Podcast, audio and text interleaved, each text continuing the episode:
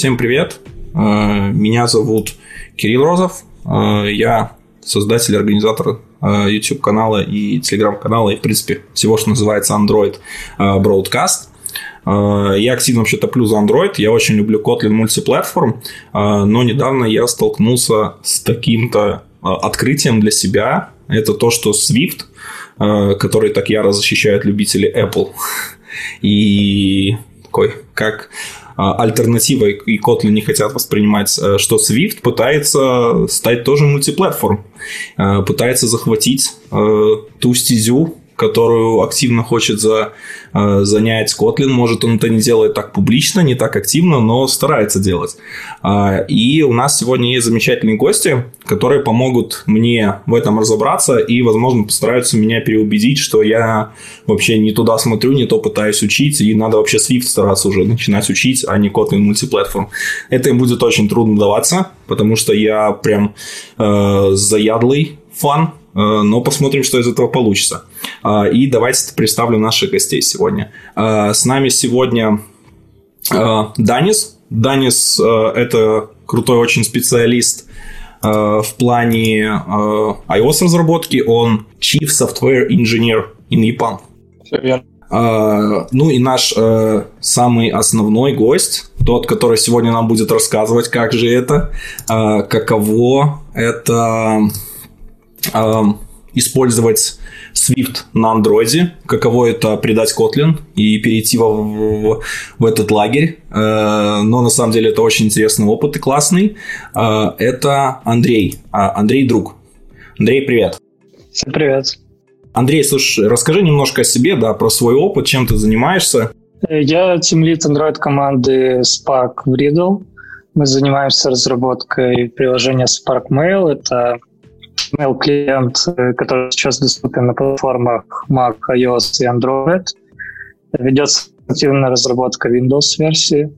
И основной фишкой этого клиента является его командная работа. Мы добавляем некоторый функционал, который позволяет командам работать более эффективно с вашим email. А с технической стороны, наверное, самая интересная фишка нашего приложения — это что написано на Swift на всех платформах. Ну вот, собственно, и все. Наверное, еще пару слов скажу о Riddle. Не знаю, насколько знакома аудитория этого подкаста с нашей компанией. Мы разрабатываем iOS-приложения уже на протяжении 11 лет. Наши приложения весьма успешны на Apple-платформе, такие как Documents, Video Expert, Camera Pro, Calendars 5. И вот теперь мы решили запустить наше приложение на Android. В прошлом году, в апреле, мы запустили первую версию Spark. Сейчас она активно развивается. Получается, ваша компания девелопит кучу приложений. И, насколько я знаю, Spark Email, он так, в плане с iOS-версией, он довольно расходится в начале разработки, в старте. То есть iOS был, там, может, на год, на два опережает, а то и больше. А Android-версия появилась, может, буквально пару месяцев назад. Уже год как появилась. Год. Значит, я пропустил. Да, наверное, расскажу, как вообще это все началось. Значит, в 2016 году я пришел в Riddle, я был первым Android-разработчиком, и тогда передо мной стояла задача портировать уже существующий проект на iOS. Нужно было портировать на Android, при этом велась активная разработка macOS-версии. Собственно, кодовая база была в основном Objective-C. В принципе, большие, наверное, вставки C, C++. Нужно было это все как бы перенести на Android-платформу. Кодовая база большая, в принципе, соизмерима с аналогами из open source мира. Если посмотреть на какой-то Thunderbird, то вот количество строк Spark и Thunderbird, скажем так, в одной весовой категории находятся. И тогда мы рассматривали, собственно, как бы, какие у нас есть способы, как мы можем запустить этот существующий код. Понятное дело, с Objective-C совсем все плохо. В принципе, мы пробовали, проводили эксперименты, скомпилировали Objective-C на Android. Там все очень плохо. Вторая у нас была идея, давайте попробуем Swift. В принципе, язык очень похож на Objective-C. Objective-C легко можно портировать на Swift. переписать, попробуем запустить Swift на Android. Альтернативное решение было все переписать на C++. В принципе, это, наверное, такое самое популярное решение в подобных приложениях. То есть пишется кроссовая часть на C++, и потом разносится на все клиенты. Мы понимали, что нам будет достаточно сложно переписывать все на C++, параллельно разрабатывать фичи. Плюс надо было сделать это в сжатые сроки, и мы решили, что Swift, похоже, хороший вариант, нужно попробовать, как минимум попробовать. И тогда, в 2016 году, как раз появилась поддержка Android на Swift, и мы собрали первый компилятор, начали запускать существующий код, переписывать частично Objective-C на Swift, запускать какие-то библиотеки. Ну, в принципе, тогда стало понятно, что это весьма хороший вариант. И можно построить целое приложение, используя только этот компилятор. Ну, собственно, я имею в виду для переноса кода. То есть получается, что по большому счету было исключительно из-за того, что была накоплена большая кодовая база, и очень не хотелось ее просто ни на что другое переписывать. Ну да, можно и так сказать. Ну и мы больше любим Swift, наверное, чем C++. Тоже искать C++ разработчиков мы посчитали будет чуть сложнее, чем Swift разработчиков. Какие-то все-таки бизнес-решения тоже были в этой области. Слушай, ну ты сказал, что альтернативами вы рассматривали C, C++, а потенциально вообще какие-то варианты альтернативной технологии, там как Kotlin Multiplatform, Flutter, может что-то еще? Я напомню, это был 2016 год, никакого Kotlin Multiplatform еще не было. По-моему, Kotlin Multiplatform, Kotlin Native, первый комит появился в 2016, что типа предмет. Опубликовали они его где-то в 2018. То есть Kotlin Native не рассматривали. Другие варианты, Flutter, я думаю, это было бы слишком сложно сделать. Стоит учитывать, что Spark — это настоящий ML-клиент, который умеет ходить на все виды серверов, умеет общаться с Exchange-ами, ML-корами, Gmail-ами, парсить письма, делать все умные серчи локально. То есть это настоящий ML-клиент, который все делает на клиенте. И там кодовая база достаточно большая, очень много C-кода, C++, поэтому все-таки мы искали язык, который будет хорошим топ-C и C++. Ага. Смотри, у меня тогда такой вопрос. Ты говоришь про Spark, а у вас есть еще приложения, в которых вы как-то переиспользуете код между платформами, или мы все-таки... Spark это был таким первым и важным?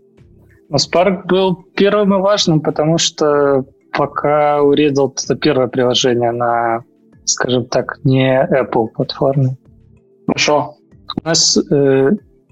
Есть еще B2B проект Flux, который я не упомянул. У него есть веб-версия.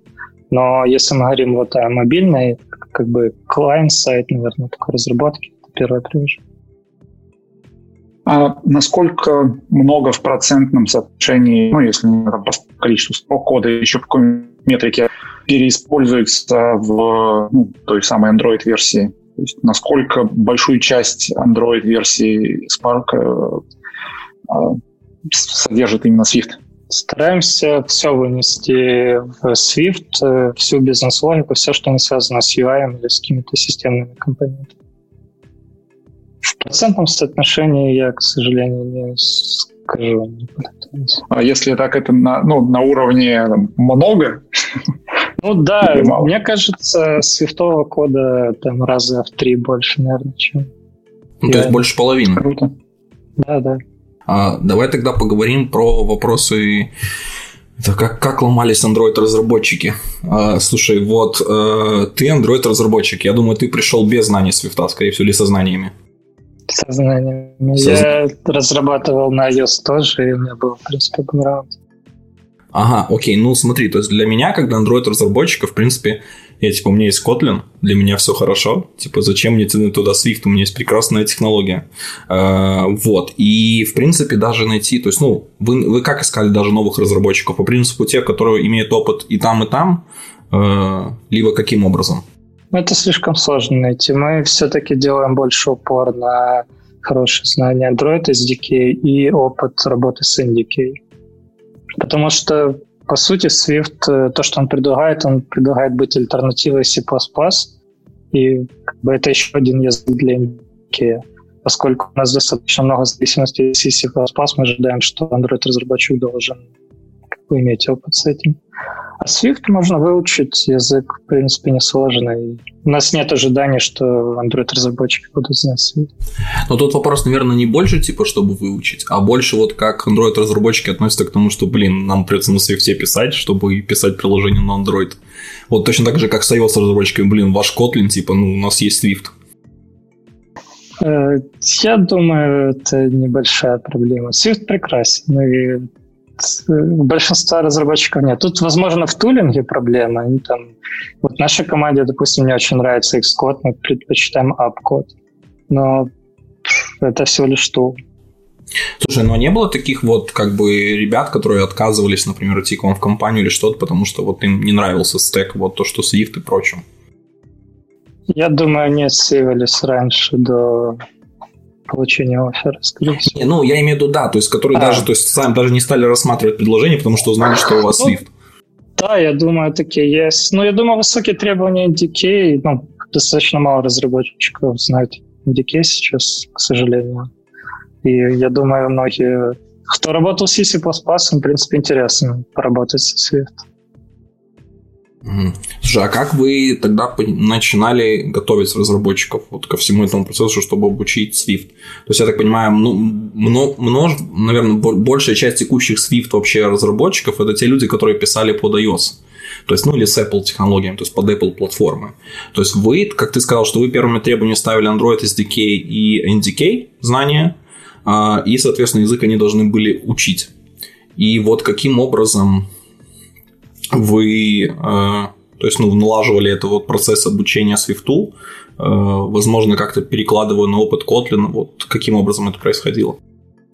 На самом деле, я бы не сказал, что большой опыт, потому что, по-моему, из всех наших разработчиков только один не знал Swift до того, как пришел в Riddle. Ну, собственно, мы ему... рассказали про весь наш технологический стек, разложили все по полочкам. Он сначала делал таски, которые как бы мало прикасались к Swift, параллельно изучал, в принципе, отлично аналог, пробовал какие-то вещи, но потом потихоньку начал включаться, мы ему давали задачи, он разбирался. Слушай, у меня тогда вопрос, наверное, к вам и к тебе, Андрей, и к тебе, Данис. Вот вообще, насколько сейчас на Swift можно писать нормально за пределами экосистемы Apple, и насколько это поддерживается? Провокационный вопрос, провокационный, да. Потому что мы как бы ради этого собрались, типа, давайте, типа, как бы честно, хотя бы банально, чтобы даже не то, чтобы, типа, понять, типа, сложно, не сложно будет, а хотя бы вообще понять, насколько, типа... игра стоит свеч, и понять, типа, вообще, то есть, не случится ли так, что это какой-то эксперимент, кто-то форкнул Swift, там, побаловался и такой через 2 дня забил. Ну, смотри, давай я начну. Есть официальная поддержка Linux. Сейчас, насколько я помню, в 5.3 поддержится 5 дистрибутивов от Apple. Кроме того, в Apple есть такая хитрая схема, как Community CI. Эти CI, в принципе, насколько я понимаю, являются необязательными для прохождения там pull-реквестов и чеков, но Apple на них все равно посмотрит и комьюнити смотрит. И в этом CI есть и Android, есть и другие эзотерические операционные системы, там как та же Фуксия, которую я вспоминал.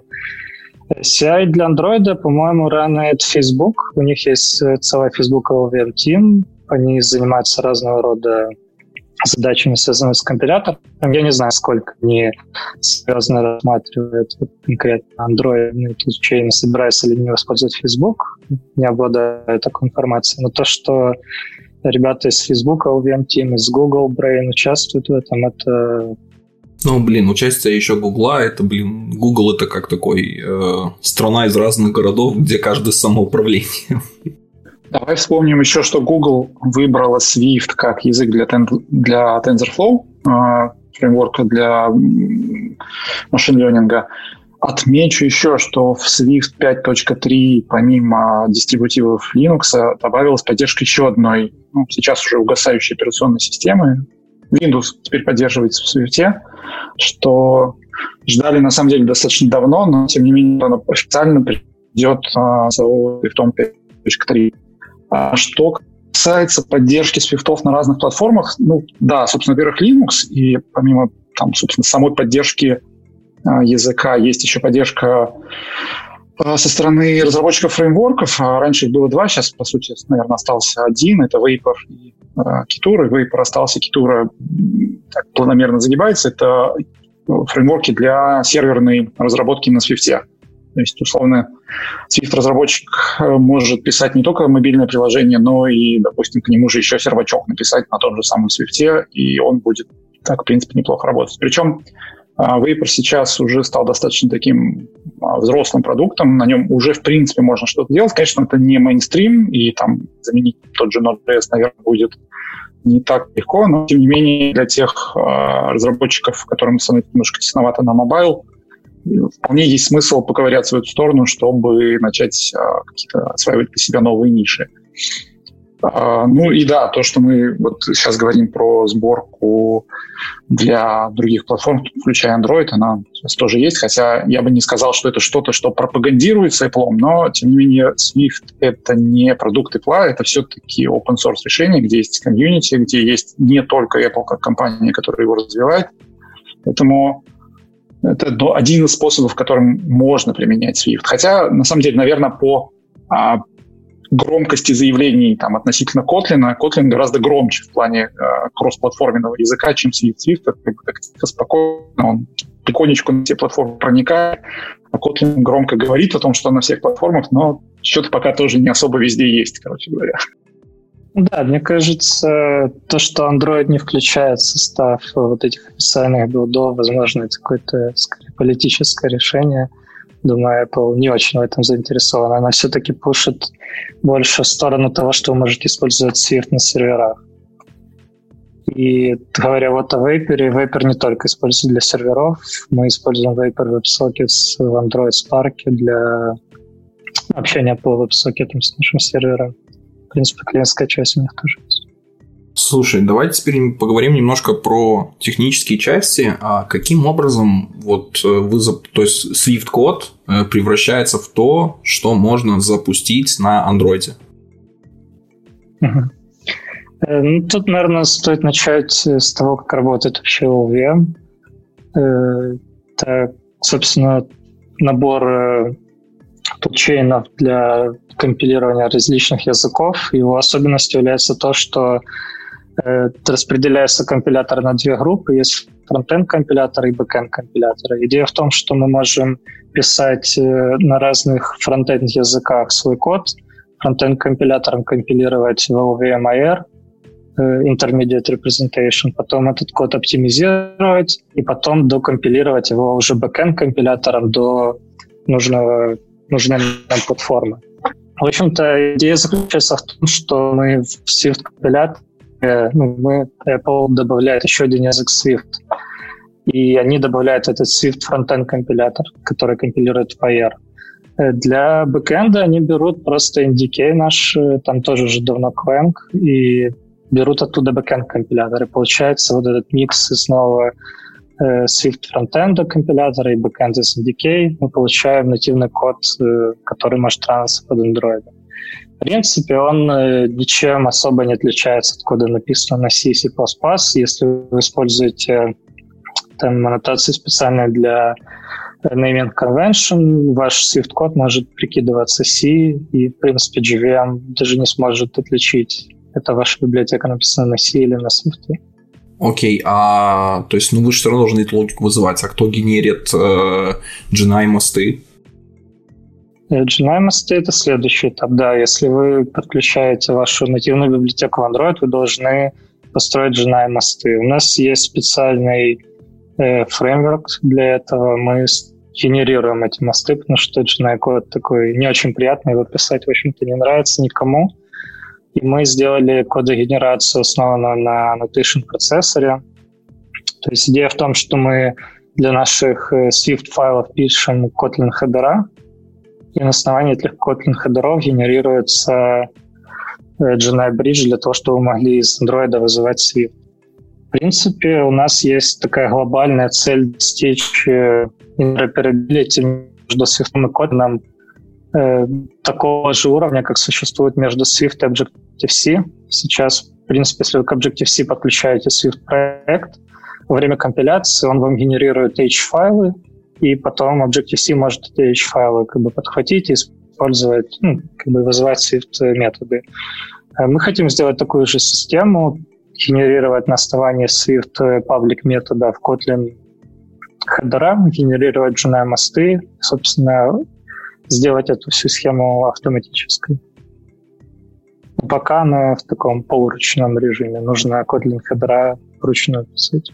То есть фактически у вас на Android подключается просто библиотечка, которую сгенерил в сервак. Ну, то есть тогда тут сразу встает вопрос. То есть, грубо говоря, кто тогда отвечает за внесение всех этих изменений, то есть в бизнес-логику? То есть это делает только, например, там iOS-команда, только Android-команда, либо отдельная команда, которая занимается бизнес-логикой, выдает это на обе платформы. И вот как вы синкаетесь банально, чтобы не рассинхронизироваться в разных версиях? У нас, на самом деле, нет никакого распределения, все вносят изменения в бизнес-логику. То есть есть задача, ты садишься и пишешь там, не знаю, под Android или под iOS или под macOS. Когда ты ее закончил, ее проверяет QA, если все окей, то вторая команда подтягивает ветку и делает соответствующие изменения в клиенте. После этого это семержится мастер, и фичи попадает на две платформы. В принципе, зачастую мы можем делать фичи, которые будут работать на одной платформе и не влиять. То есть, если это добавление какого-то нового кода, мы добавили в общий код, сделали там, допустим, только для iOS, и на Android там через какой-то версию, в следующей версии добавим эту фичу. Какой твой тогда стандартный набор инструментов, которых ты используешь для написания кода? Как я говорил прежде, мы предпочитаем обкод в нашей команде, именно в Android-команде. iOS-команда, конечно, использует Xcode, им больше нравится Xcode. В принципе, нет никаких проблем это миксовать. Для написания Swift мы используем обкод. Для, собственно, сборки, компиляции все используется рано через Android. У нас есть Android Studio, у нас есть Riddle, который позволяет скомпилировать Swift и положить в правильные папочки JNI и, собственно, запустить код. В теории вы можете открыть файлы, включить подсветку и править их прямо в студии, но, естественно, никакого анализа кода у вас не будет. Вы не сможете прыгать по GoTo, искать Find Usages и так далее. Было бы, конечно, здорово, если бы мы могли объединить эти две IDE и как-то соединить Android Studio в код, но, кажется, это технически очень сложно. Мне кажется, тут скорее производителю обкод надо объединить его со своей другой IDE и сделать, чтобы это была единая... В конце нас ждет секция, где мы будем говорить про Kotlin против Swift. Там будет весело. Я последние 2 дня просто в голове собирал, каким образом защитить. Я прямо готовился. Я прямо готовился очень сильно, усиленно. И будет очень интересно. Оставайтесь до конца все. Там прям я буду проходиться то, чего Swift не ждать в хорошем качестве и никогда не было у него в нормальном. Xcode один из пунктов. Давайте не буду на больное давить, а то вы сейчас расстроитесь к концу. Давайте двигаться дальше по нашим вопросам.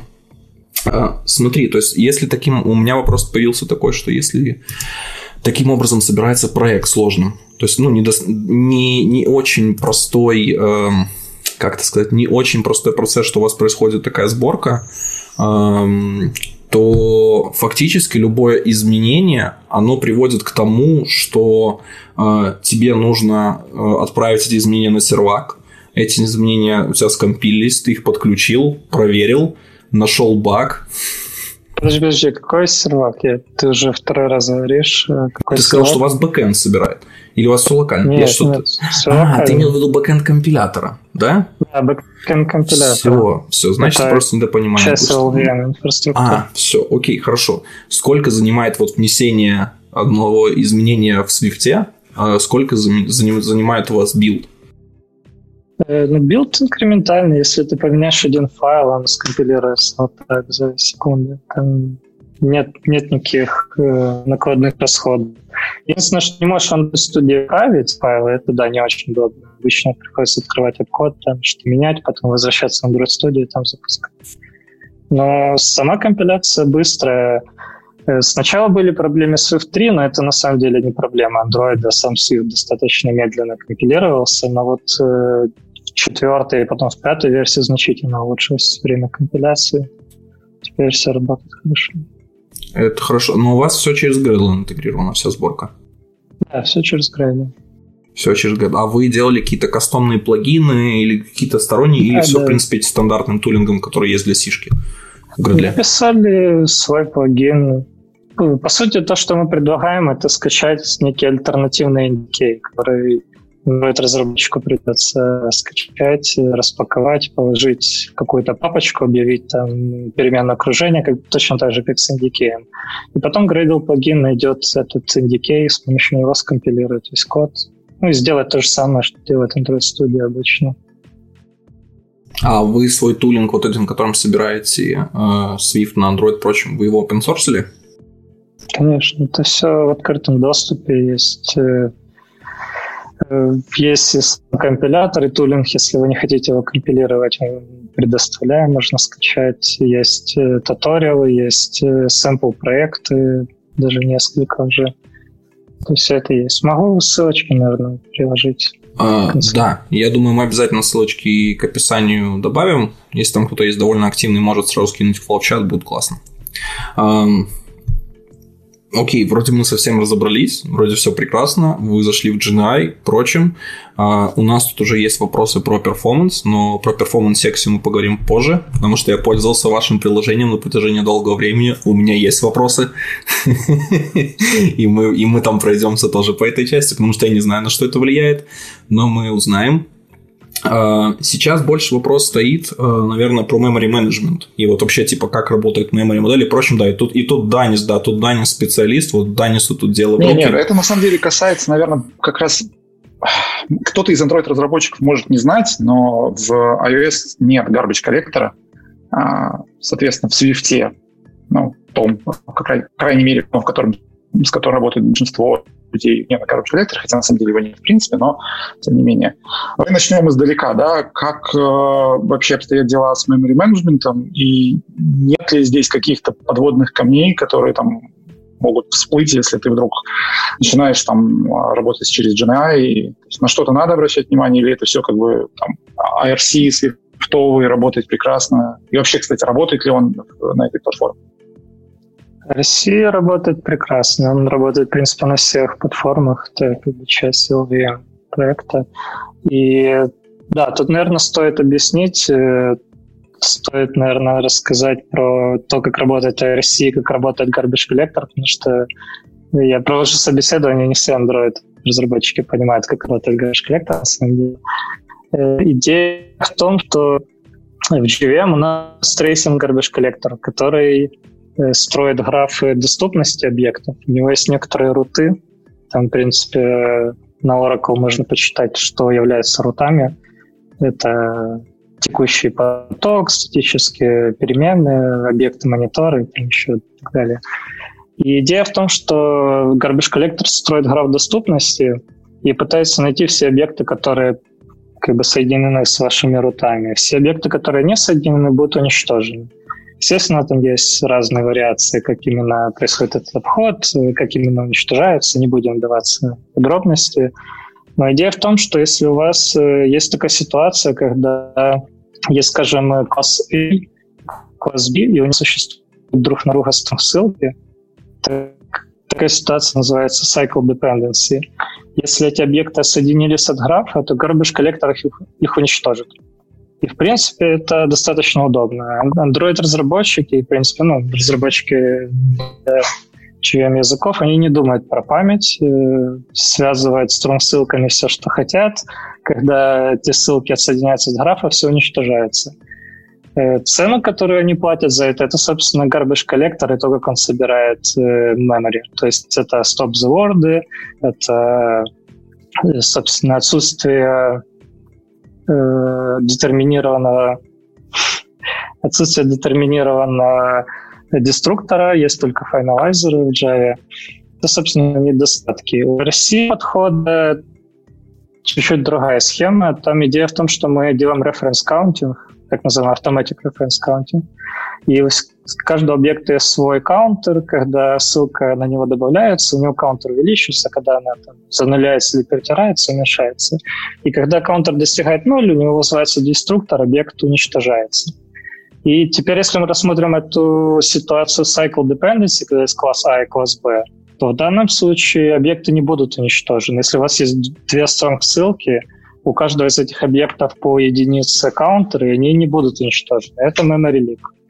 И, в принципе, я думаю, все iOS-разработчики знают о данной ситуации. Как бы выход тут либо нужно уничтожить одну из ссылок, занулить ее, либо использовать leak. И, собственно, это есть отличие. Главный недостаток — то, что нужно думать про этот memory. Главное достоинство — то, что нету никаких стоп-завордов, детерминированный деструктор. Ты всегда понимаешь, когда это уничтожится век.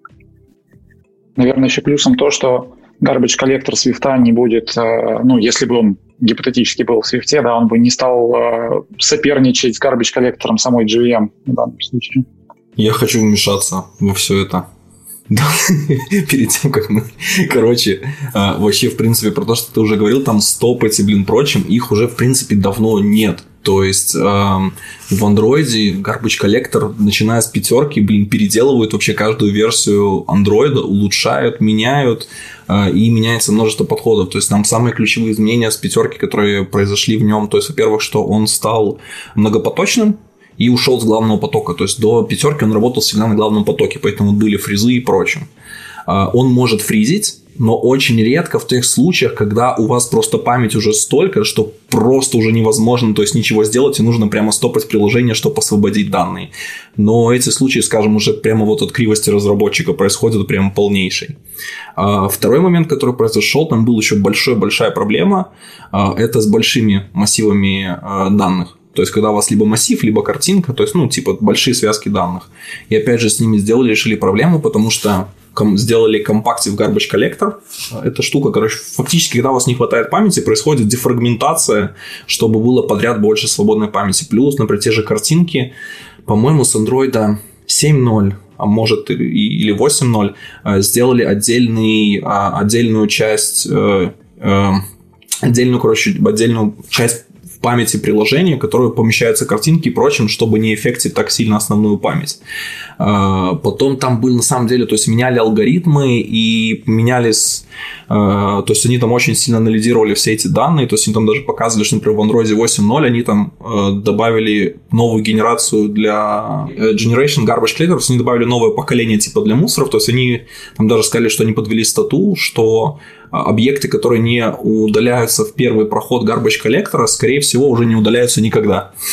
То есть они, ну, это на основе анализа они сделали такого, то есть по памяти, по прочим, и опять же, соответственно, с этим меняют. То есть они очень его оптимизируют, и, в принципе, и скорость его оптимизируют, и фризы, чтобы брались. Он, например, точно, он фризит приложение, но самый прикол, он его фризит, когда вы сворачиваете его, то есть когда оно не активно на экране, но фризится, чтобы почистить память. И как только вы его развернули, оно все, фризы уходят, и оно дальше работает. То есть, на самом деле, Garbage Collector, ну, очень-очень сильно продвинулся. И типа те мифы и прочим, когда там говорили, типа, не используйте енамы, используйте инты. То есть меньше аллоцируйте объекты. Ну, если ты послушаешь Google, они до сих пор говорят, не используйте енамы. Я помню, на прошлом, по-моему, Google, или, может, позапрошлом Google I.O., там выступал чувак, и у него прямо был доклад, типа, про развеивание мифов о, типа, современной разработке, что теперь, что вы можете делать, не бояться, типа, что мифы такие, да, были раньше, потому что раньше был там однопоточный Garbage Collector. Android до 5, а вообще Dalvik первой версии, он был оптимизирован для одноядерных устройств с малым количеством памяти. С 5 его оптимизировали на многопоточные процессоры с большим количеством памяти. То есть у него поменялась концепция, поменялась идеология, поэтому типа не сказали, что вот то, что было раньше, да, типа это где-то вы можете найти прочим, но не стоит на это опираться, то есть это уже не проблема. Но в каких-то частях они как легаси в Android отстают. Слушай, но есть еще одна вещь, которую все-таки из Garbage Collector не выпилили, это детерминированность.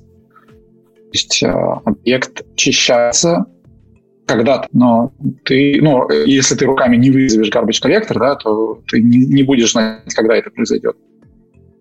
Нельзя вызвать garbage collector руками. Это я, да, с .NET еще. Наследие оттуда осталось, да. Но тем не менее, я к тому, что... Блин, как бы суть garbage collector вообще в том, что он есть и прочим, чтобы ты не думал о очистке памяти, то есть чтобы ты просто писал, да, то есть если ты творишь откровенную дичь, конечно, ты натворишь, то есть прочим, там утечки памяти, прочим, ты их на любой платформе можешь сделать, то есть даже где у тебя будет очень классно, то есть, но на самом деле инструментов для отслеживания таких утечек много во время дебага, если ты ими не используешься, но я считаю, что как бы что-то в тебе идет не так, то есть обязательно вам стоит обратить тот же Ли Кеннери, который, я думаю, там у всех уважающих себя разработчиков подключен, и они там постоянно как рядом сыпятся, хотя бы в бэклог кладут это или что-то. Вот, и на самом деле, то есть, там... Да, может, типа, garbage collector не такой быстрый, там, абсолютно во всех и прочем сценариях каких-то вещах, типа, да, у него были минусы, но те garbage collector, которые были вот 5 лет назад, и даже там 7 лет назад, 5 лет назад, 3 года назад и год назад. Это просто эволюция, которая идет большими шагами. Ты не поверишь, но IRC тоже оптимизируется. Я прекрасно понимаю. Я просто это говорю все к тому, что типа, что garbage collector это типа не то, что такое типа для ленивых такое быстрое решение, но, блин, педальное.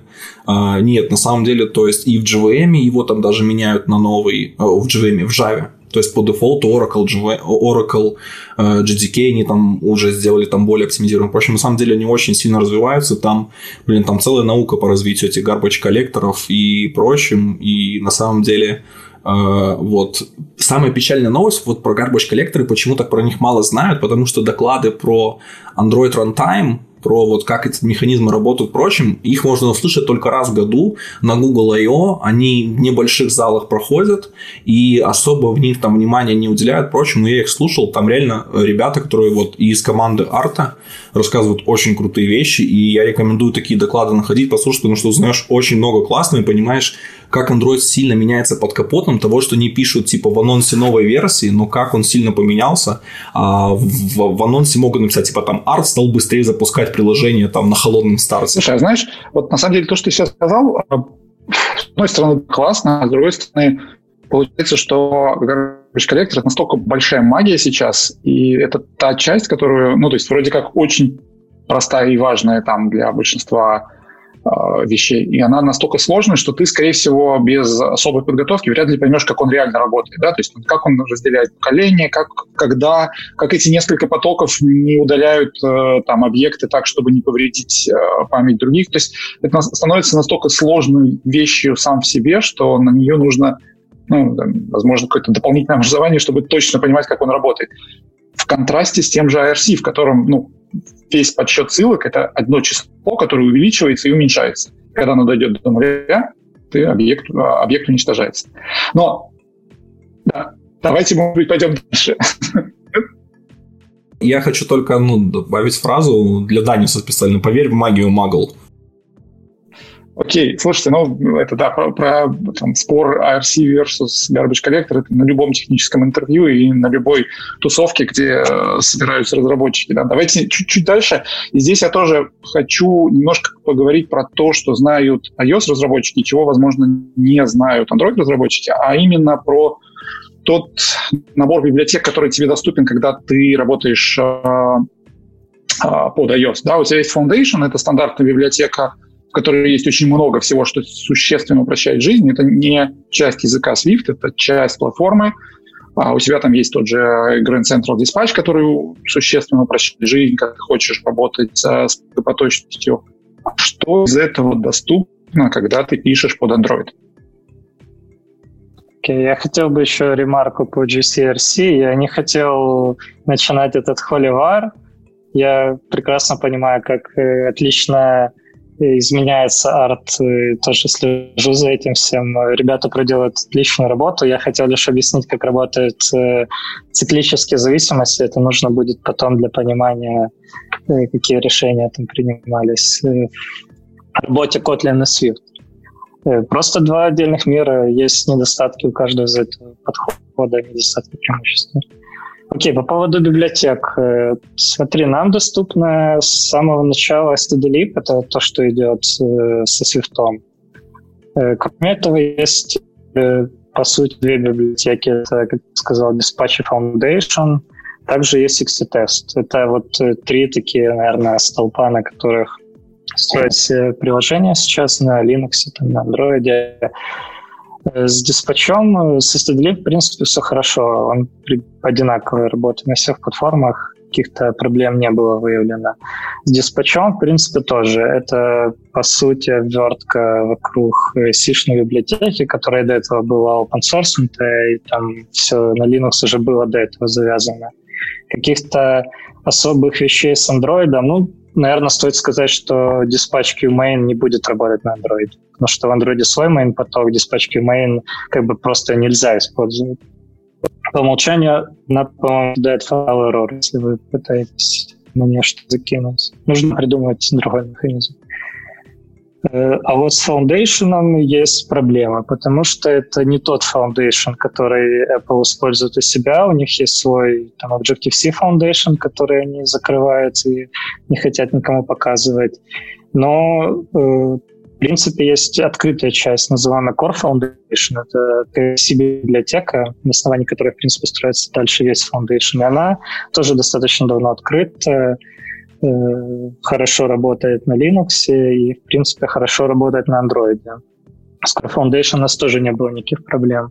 Вот то, что касается Foundation, там есть сыроватые части, и нужно использовать очень осторожно. Есть, в принципе, страничка статуса, которая описывает, какие части там уже написаны, протестированы, и можно использовать, и какие еще в разработке или вообще это вот то, что касается Foundation. Когда вы работали, это не сильно мешало, скажем так? Ну, были моменты. То есть мы активно принимаем участие в развитии и Foundation, и других проектов. Foundation, наверное, больше всего контрибьютили. Мы добавляли поддержку стримов в URL Session, мы добавляли авторизации, потому что URL Session не поддерживалась коробки авторизации, которые нам нужны для Exchange серверов, там эти NTLM и всякие там странные эзотерические способы. Скажу сразу, что Foundation, URL Session с Foundation работает поверх URL. Поэтому, в принципе, там код... по сути, это враппер вокруг Курла. Курл уже такая зарекомендовавшаяся библиотека, хорошо работает на всех платформах, поэтому с этим не было проблем, нужно было просто написать этот бридж. Вот, и, может быть, вспомнишь, какое-то, чего сильно не хватало, вот прям что напрягало из отсутствующих библиотек или из там, плохо работающих, может? Что прям напрягало... Даже не мог вспомнить. Наверное, вот эта проблема с Serial Session была одна из таких самых больших проблем, но как бы уже починили это в апстриме. В принципе, все сейчас могут использовать. Еще из библиотек, которые для Apple используем SwiftUI, это библиотека для New Input Output. Мы ее используем для веб-сокетов. В принципе, она достаточно стабильна, хорошо написана, покрыта кучей тестов. Мы тоже приложили туда руку, добавили поддержку Android для SwiftUI. Как-то так. Прикольно. А в обратную сторону, когда ты пишешь эту библиотеку, ты на что-то можешь рассчитывать в плане использования каких-то фич из этой хост-платформы? Или это настолько абстрагировано от тебя, что ты как бы заперт внутри этой библиотеки, и, то есть за пределы stdlib уже никуда ходить не можешь. То есть импортировать какие-то вызовы из хост-платформы, в данном случае из Android. У тебя есть Intertop C, любой C-код ты можешь свободно вызывать из Swift. Ты можешь импортировать любые библиотеки, мы там используем, ICU, либо XML, OpenSSL, Kuru. То есть эти библиотеки у нас импортируются в Swift, можем их свободно вызывать. Те, которые доступны в системе, мы системные берем, которые недоступны, приходится компилировать, вложить внутрь приложения. В принципе, мы умеем взаимодействовать с Kotlin, поэтому вот этот наш бридж, который генерирует, мы можем объявить протокол в Swift, сгенерировать для него интерфейс в Kotlin, потом заимплементировать этот интерфейс с любым Kotlin-классом и туда его просунуть Swift. Swift будет вызывать любые Kotlin-классы вообще без проблем. То есть ты говорил, то есть вы берете Swift, он генерится в C-шный код, вы туда пишете сначала, ну, грубо говоря, покрываете JNI, чтобы с Java можно было native интерфейс вызывать. Вот, окей. Потом ты сказал, что у вас есть, типа, что вы пишете Swift интерфейсы, конвертите их в Kotlin и реализуете, соответственно. Okay, вы это делаете частью вот этой вот библиотеки, которая идет, когда вы конвертите Swift, или вы отдельно это дописываете? Часть библиотеки. Наверное, стоит про нее чуть больше рассказать. Мы строим наши интерфейсы на веб-байнерах, чтобы Kotlin мог вызывать Swift, и Swift вызывать Kotlin. И, в принципе, мы выделяем три основные сущности, с которыми мы работаем. Это Swift Reference, то есть это некоторый Swift-класс, к которому мы хотим получать доступ из Kotlin. То есть как это работает, мы передаем референс на Swift-объект в Kotlin, делаем ему unbalanced retain, для того, чтобы он, собственно, не умер. Это, собственно, часть ARC, увеличим его каунтер на единичку. Пока он живет у нас в Kotlin environment, мы можем с ним взаимодействовать, вызывать любые методы, функции, там, поля, к ним обращаться. Когда он нам больше не нужен, мы должны его зарелизить. Это, собственно, часть проблемы работы с garbage коллектором, нет детерминизма деструктора. Второй вид объектов, которые мы используем, это Swift Value, как мы их называем. Это объекты, которые копируются между двумя платформами. Ну, в принципе, это как-то, наверное, сродни структурам в Swift, если iOS-разработчики знают. Структуры работают на копии, он write behavior, то есть структура меняется только, когда ты меняешь какое-то состояние. У нас, к сожалению, так нельзя сделать с Android, поэтому работает copy on read. То есть каждый раз, когда ты передаешь такую структуру, она копируется. Под этими Swift value мы понимаем все базовые типы, это там строки, даты, числа, не знаю, байт-буферы. Также структурами могут выступать ваши собственные классы, если они имплементируют протокол Codable. Мы написали специальный Java JVM кодер, который может декодировать и кодировать из Java объектов свифтовые, собственно, автоматически. И третий тип объектов, которые мы используем, это так называемый Swift Callback. Это некоторые протоколы, которые вы определили в Swift, они как бы превращаются в интерфейсы в Kotlin. Вы можете их имплементировать, как вам захочется, на Kotlin стороне. И потом вы передаете, собственно, референс туда в Swift. При этом создается Global Strong Reference, то есть ваш объект не умрет, пока он работает в Swift. В Swift, когда класс будет уничтожаться, класс, собственно, имплементация этого протокола, сгенерированный класс, то в init эта ссылка будет уничтожена, и тут как бы нет никаких проблем, потому что есть детерминированный деструктор. Ну, вот как-то так. Слушай, ну а сколько вы времени потратили, чтобы завести вот этот интероп или выработать практики для того, чтобы вызывать Swift-код из там Java Kotlin-кода приложения нативного андроидовского? Ну, это было все постепенно. Мы пытались, собственно, использовали разные подходы, пытались использовать, писать все руками. В принципе, это ничем не отличается от кода, который написан на C или C++. Если вы там сталкивались с такими же проблемами, вам нужно делать приблизительно то же самое. Но мы посчитали, что это будет слишком накладно писать все руками, особенно JNI код не очень хорошо выглядящий. Потом подумали, что нужно генерировать. Вот, собственно, был написан annotation процессор, который начал это все генерировать, и теперь мы вот с ним и живем. Как-то так. Слушай, а вообще вот эту вот боль, типа, что пройти, как насчет комьюнити, вот как кто-то, кто мог ответить на вопросы, я не знаю, может, из тех, кто официально там полноценно работает над Swift'ом или там, не знаю, на Stack Overflow и прочим? На Stack Overflow, я думаю, вряд ли найдете по этим вопросам поддержки. Но комьюнити у Swift очень отзывчивая, очень как бы много разработчиков. У нас есть Swift on Android Working Group, Slack, и мы там обсуждаем постоянно проблемы. Но это больше вопросы компилятора. То, что касается JNI, тут как бы больше, наверное, сыграл наш опыт. Я до этого разрабатывал много. Уже не с NDK, я точно понимал, JNI уже наступил на все грабли в своих предыдущих проектах. И ребята, которые приходили, тоже уже были подкованы. Поэтому тут скорее наша экспертиза, вряд ли это как-то Swift Community нам помогало. С Swift Community мы обращаемся по вопросам, если у нас есть проблемы с Foundation. Ну, собственно, создаем pull-реквесты. Там достаточно отзывчивая комьюнити помогает тебе решить проблему правильно. То есть написать тесты, подскажет, где как лучше починить какой баг. То есть это теперь вы то самое комьюнити, которое помогает использовать Swift на Android, да? Да, ну я не хочу, как бы, чтобы сложилось впечатление, что одни мы это делаем. Комьюнити огромное, Android-баги большое количество чинит.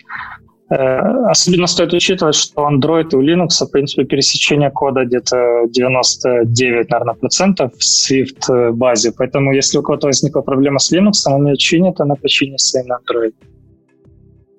Слушай, ты только что упомянул тут кое-что про тесты, и я тут... У меня это тоже одна из таких больных тем. Хочется, чтобы код был стабильный, соответственно, вопрос тестирования юнит-тестов это такая вещь, которую делать надо, да? А вот я так понимаю, что в данном случае вы покрываете отдельно тестами библиотеку, отдельно Android-приложение, так?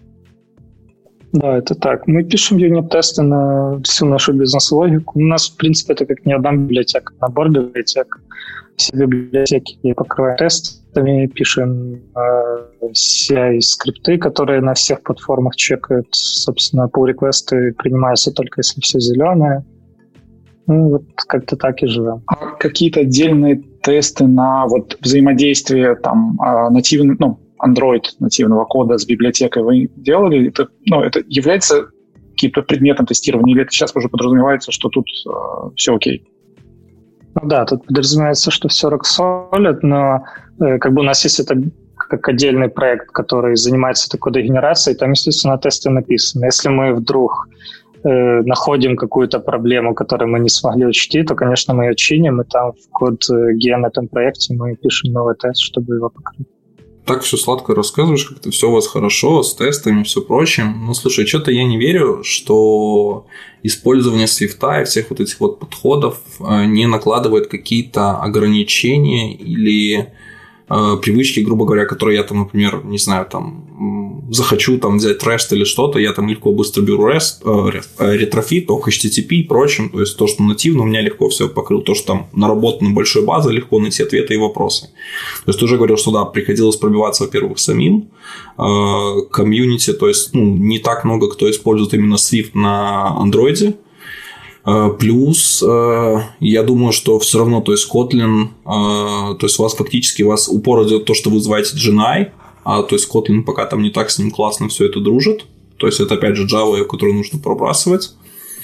И, соответственно, у меня вот вопрос, то есть можешь ли ты сказать такие какие-то основные вещи, которыми у вас возникли как проблемы или, скажем, такие трудности серьезные, из-за которых вам пришлось поменять подходы, к которым вы привыкли там, до подобного опыта, когда вы используете Swift в Android-проекте? Ну да, ограничения определенно есть. Стоит понимать, что у Swift mini-API для Android 5.0. Для более старых версий вы не сможете разрабатывать. Достаточно долго была поддержка только ARM 32, но вот с появлением Swift 5 эта проблема решилась. Теперь есть 4 сейчас платформы. ARM 32, ARM 64, x86, x86-64. Были проблемы, да, до появления x86-64 ты не мог запускать на эмуляторе Spark. Приходилось все время тестировать на телефонах, что местами, может, было не очень удобно.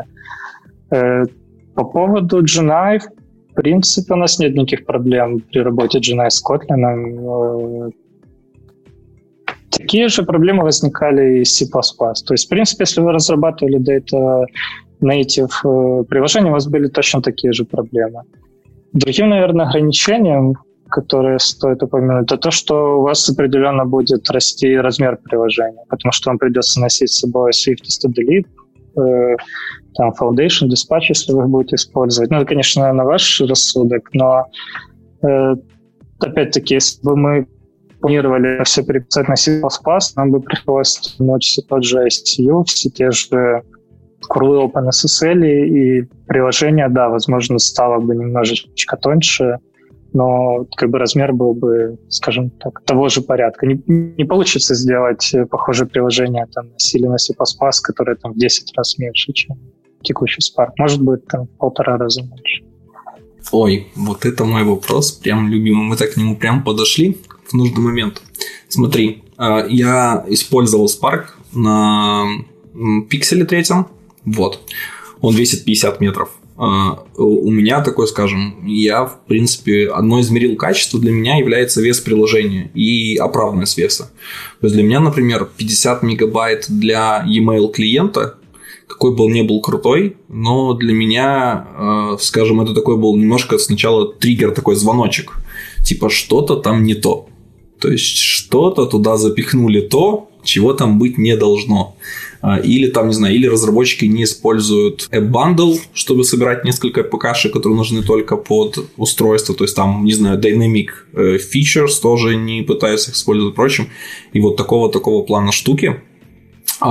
И вот у меня первый сразу вопрос. Мы сейчас будем говорить про производительность, вообще про производительность, про эти лимиты, про эти негативные моменты, которые накладываются. Вот эти 50 метров, они... То есть это с app-бандлом. Вы учите, как app-бандл публикуете или нет. Вот. Значит, типа одно оправдание у вас убралось. Следующий вопрос, типа, а почему так много?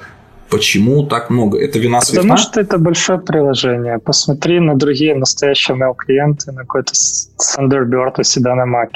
Если у тебя настоящий mail-клиент, который ходит на все сервера... Слушай, подожди. Одно сравнивать Windows какой-нибудь десктопный e-mail-клиент, где там другая операционка и другие подходы, и... Андроидский, давайте поговорить вот, в рамках одной платформы лучше сравнение производить. Мне сложно говорить, я не знаю, как устроены другие приложения, но если ты будешь сравнивать с Gmail, Gmail не настоящий mail-клиент. Gmail — это тонкий клиент к серверу Gmail. Вся mail-логика крутится на Gmail, и этот клиент просто скачивает. А Spark — это настоящий mail-клиент, который хранит у тебя офлайн-все письма. Если у тебя выключится интернет, ты можешь искать смарт-серч, все это будет работать. С Gmail, скорее всего, нет. Если он там закеширует у тебя пару писем, они найдутся. Но ты не можешь искать в Gmail историю в прошлое, всегда локально без интернета. Не, подожди, стой. Все равно, это кодовые функции и прочее. Но они ж вам, не потянут они там на 10 мегабайт вот этот объем кода такой. То есть, не компилируется код в такой размер. Я тебе скажу, что мы используем ICU. Смотри, стой, скорее всего, они потянут не потому, что то есть, только бизнес-логика зашита, а вот, наверное, то есть, ты говорил, что вы уже curl зашиваете, да. Какие-то еще сишные библиотеки дополнительно зашиваете, и вот, грубо говоря, вы протягиваете с собой дополнительно функционал тот, который может делать платформа нативно, но вы его протягиваете с собой, то есть, в доп-слой. И из-за того, что вот этот большое сборище библиотек, которые не могут оптимизироваться, как тот же байт-код, который там R8 оптимизируется, выкашивается, минимизируется, и на самом деле достигаются хороших результатов. То есть сишкой такого же не проделывается. Смотри, мы тащим с собой ICU дата весит где-то 25 мегабайт. К сожалению, Android... разработчики Android-платформы не разрешают линковаться системным ICU, как это делается на iOS. Они не разрешают тебе линковаться системным OpenSSL. Они тебе не разрешают с любыми библиотеками линковаться, поэтому мы вынуждены их носить. Если бы мы писали этот код на C++, он бы весил точно так же. Сделать это приложение без C++, на Kotlin, мне кажется, достаточно сложно. Мы парсим достаточно много HTML, парсим много данных. Garbage collector, конечно, классный. В принципе, Java стала быстро работать. Не, стой, подожди. Мы не говорим про Spark. Spark хорошее приложение. Вот именно функционально прочее. Мы больше говорим вот про лимит Swift, который Swift в итоге, то есть, эффектит на ваш продукт. То есть поэтому вот нужно типа разделять. То есть ни в коем случае мы не говорим про продукт плохо. Мы говорим типа, что технология накладывает свои определенные из-за этого, минусы на штуку. Да, эта платформа накладывает минусы. Тут смотри, мы говорим с тобой сейчас о отличиях NDK разработки против SDK разработки. Swift лагерь NDK разработки. Если ты будешь писать на C++, у тебя будут точно те же проблемы. Если тебе получается написать без C++ и написать все в байт-коде, здорово. У тебя получится маленькое предложение, тебе не нужно тащить ICU, потому что оно прокинуто в Java, тебе не нужно тащить Boring SSL, потому что Google уже тебе его прокинул. Это классно, но если ты хочешь переиспользовать какой-то C существующий код, то, извините, придется все это делать. Я прекрасно понимаю, почему они это делают, потому что разработчики мобильных телефонов очень сильно изменяют конфигурацию операционной системы и могут эти библиотеки вырезать, менять версии, и они просто не могут обеспечить тебе стабильность на всех платформах. Поэтому они говорят, да, ты должен Boring SSL собрать и положить в свое приложение ручками. Все равно, мне кажется, это защищенность просто. На самом деле, даже наличие того же NDK в Android, оно, предназначено с целями немножко другими, как того, чтобы писать на нем бизнес-логику прям.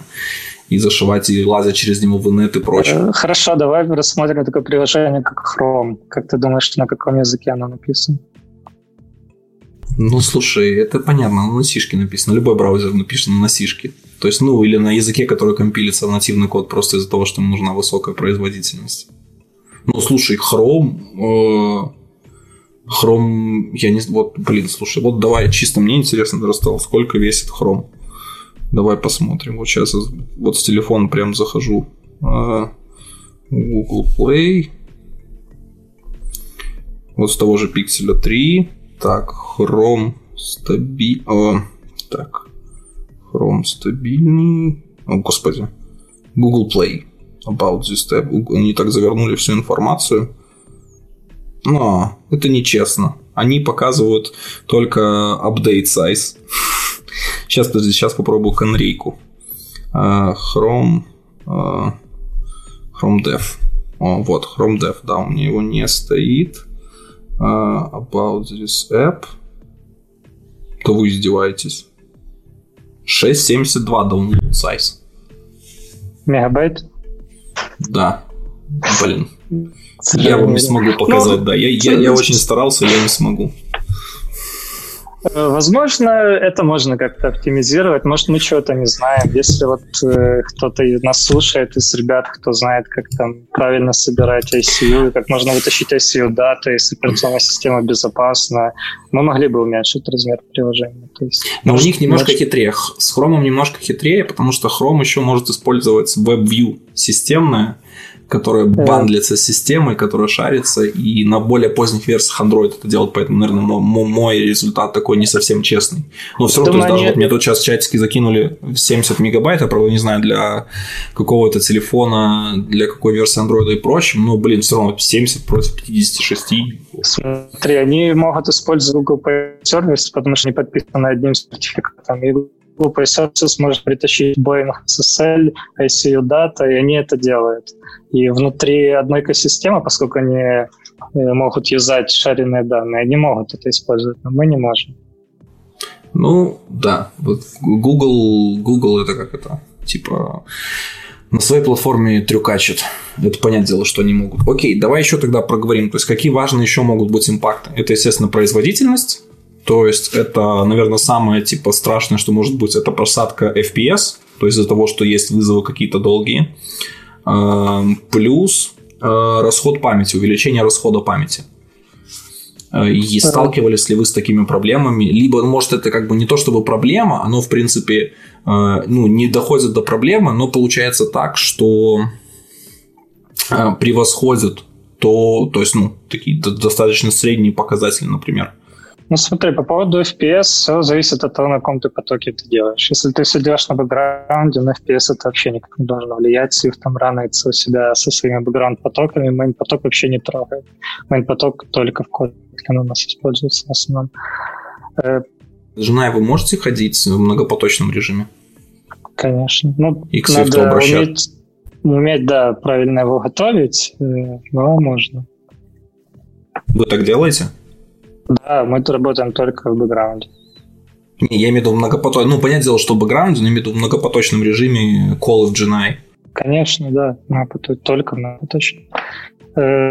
Основная проблема, с которой могут столкнуться разработчики, это в том, что если вы создали поток вне Java виртуальной машины, то есть создали прям пиццерет у себя там в диспаче, допустим, и потом пытаетесь обратиться к JNI, то есть к виртуальной машине, вы должны проверить, что этот поток подключен к JNI.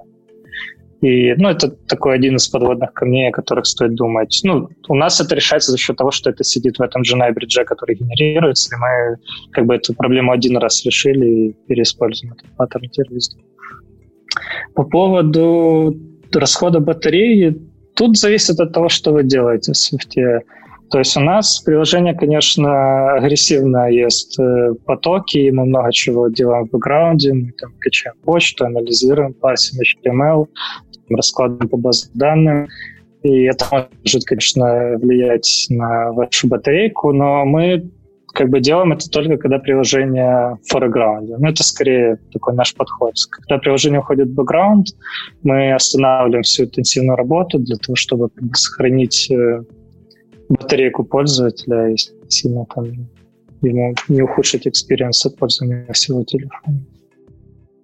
Вопрос тогда самый интересный. Вот, я думаю, тут Данис будет прям вот знать боль Xcode и прочим. Да, про дебаг вот весь.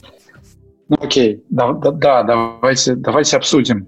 Смотри, вот мы все знаем, что дебаг — это самое интересное и самое увлекательное разработки любого приложения. Да?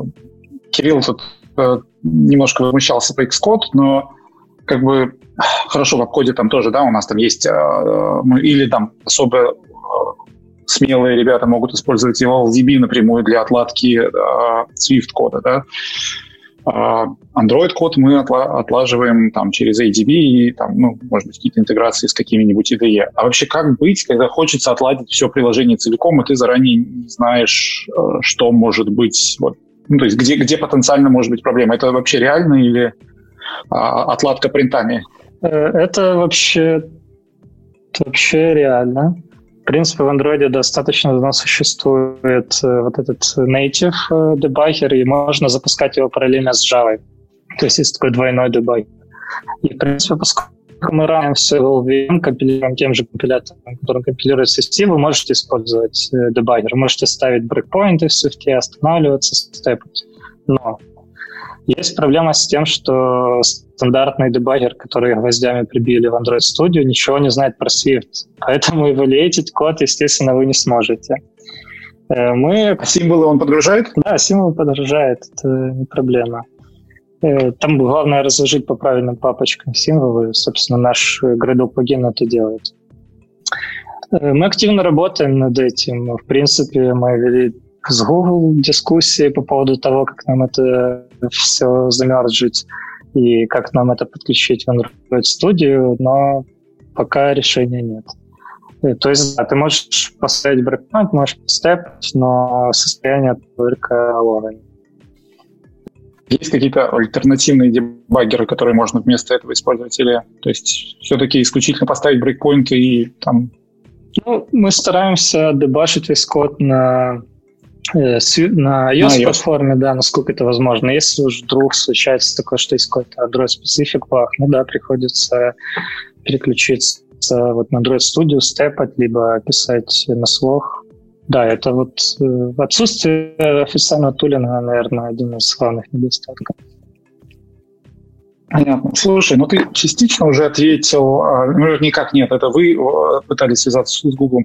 Вот вы делаете, на самом деле, огромную работу, ну, я понимаю, что вы это делаете не одни, но, тем не менее, на самом деле, ну, учитывая, что публикуете результаты этой работы, не знаю, можешь ли ты ответить на этот вопрос, но вдруг, да, к вам не приходили из Гугла или из Apple с чем-нибудь, ну, с какими-нибудь вопросами или предложениями? Ну, наверное, не могу ответить на этот вопрос.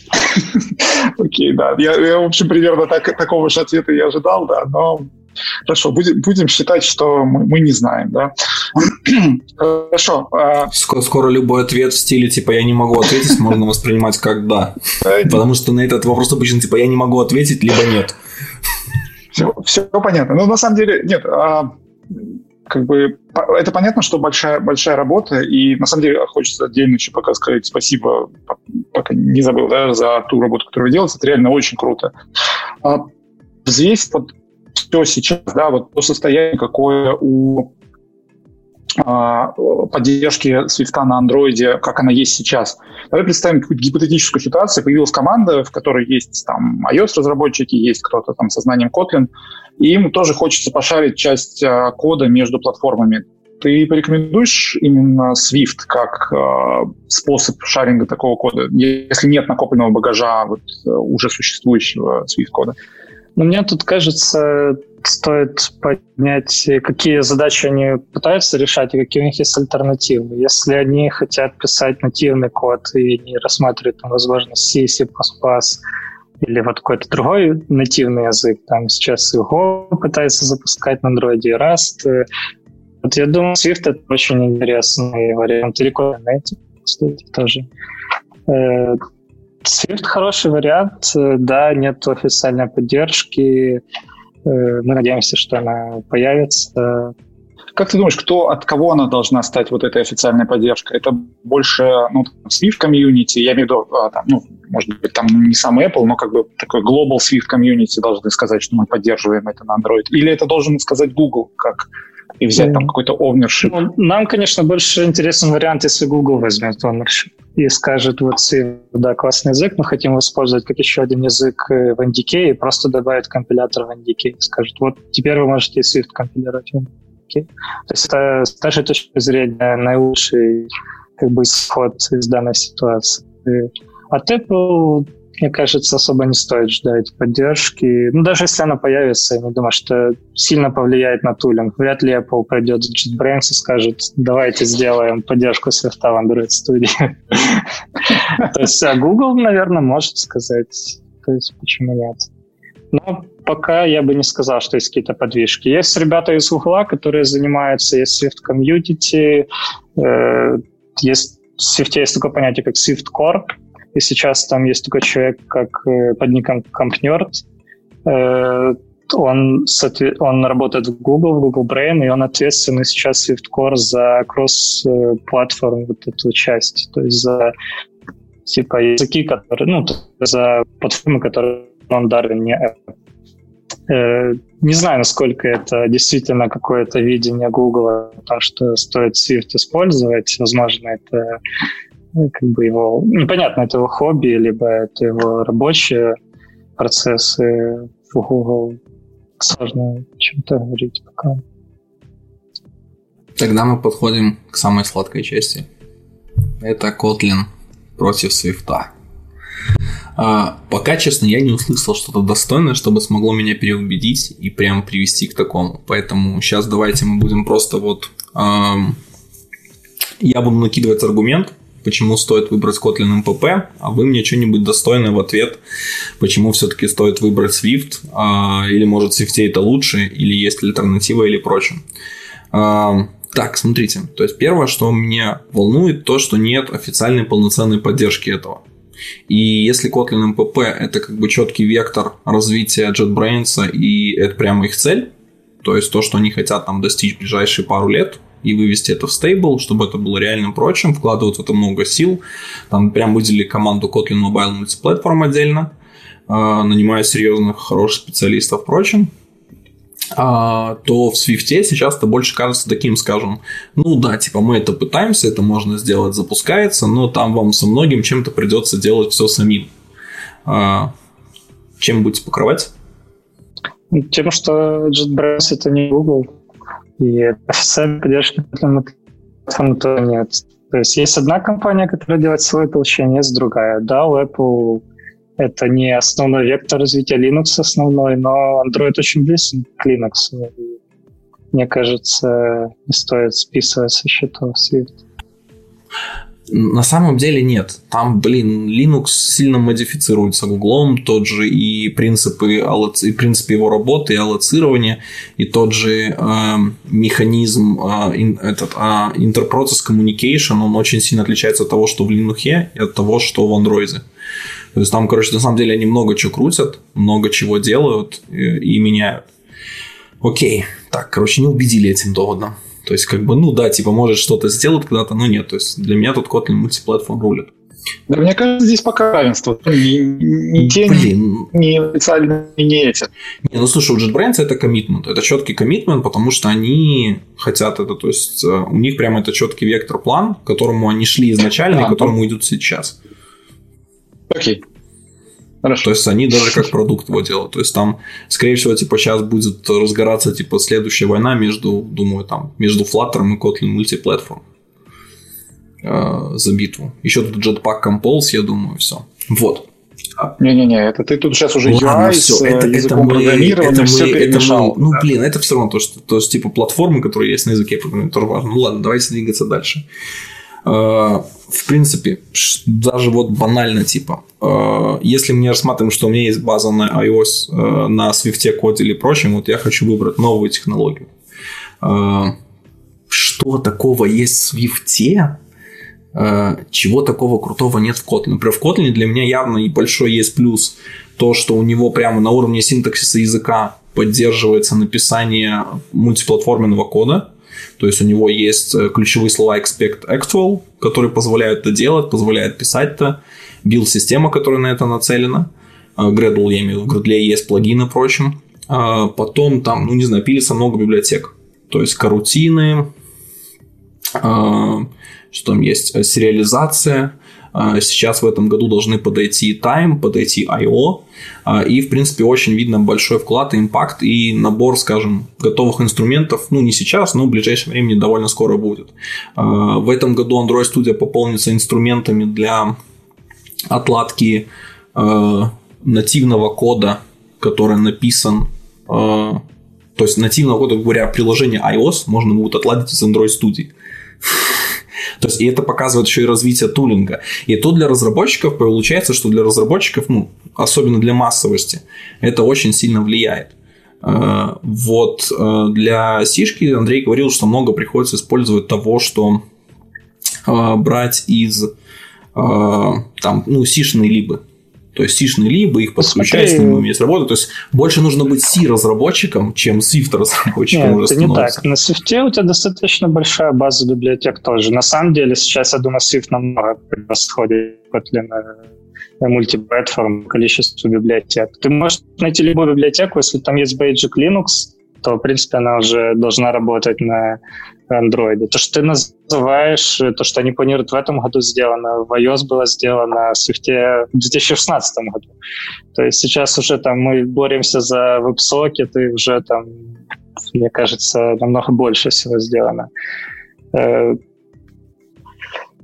По поводу инструментов, да, JetBrains наверняка сделает хорошую поддержку для инструментов в Android Studio, вот то, что я добавил для iOS.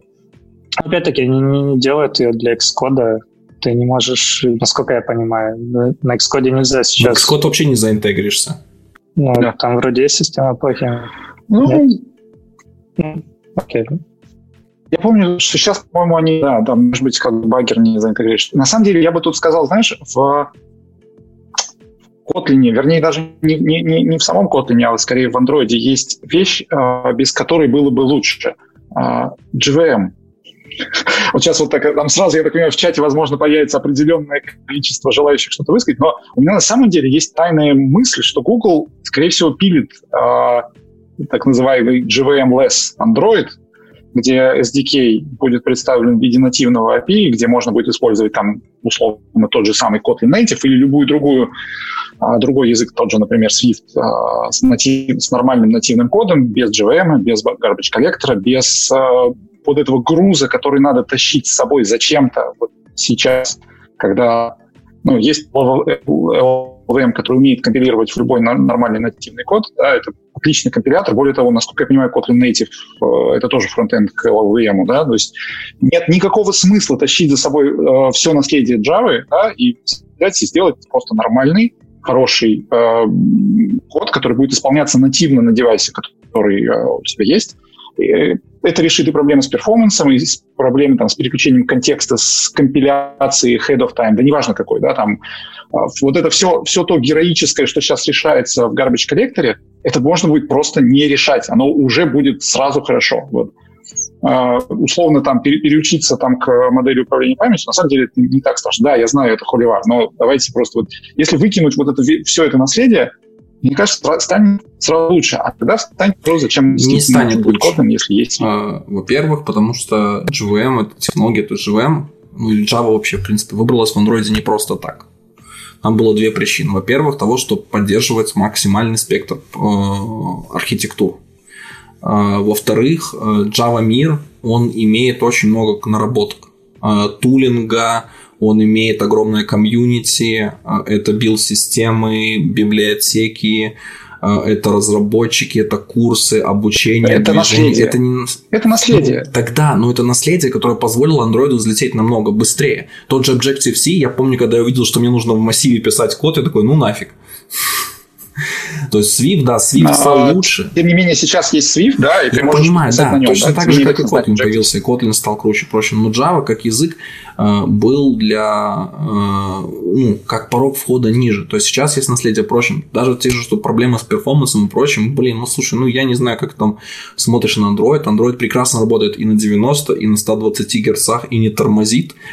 И процессоры железа прекрасны. Мы не на том подкасте, чтобы об этом спорить.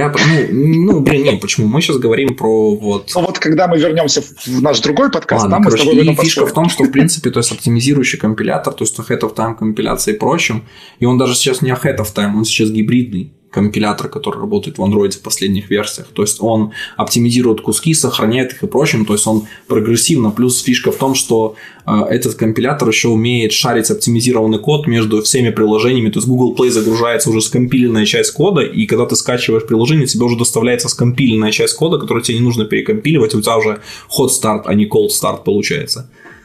Теперь представь, что ты скачиваешь скомпиленное приложение просто так, ну вот без всего вот этого. На самом деле, я только один маленький момент, ты сказал там про поддержку большого количества архитектур. Мы сейчас понимаем, что мобильные устройства, они на самом деле уже выбрали свои архитектуры, и вот этого зоопарка архитектуры, их на самом деле, скорее всего, больше уже не будет, и если они и будут меняться, то это будет постепенно, и будет появляться там условно какое-нибудь очередное, там, не знаю, поколение ARM или какой-нибудь еще просто.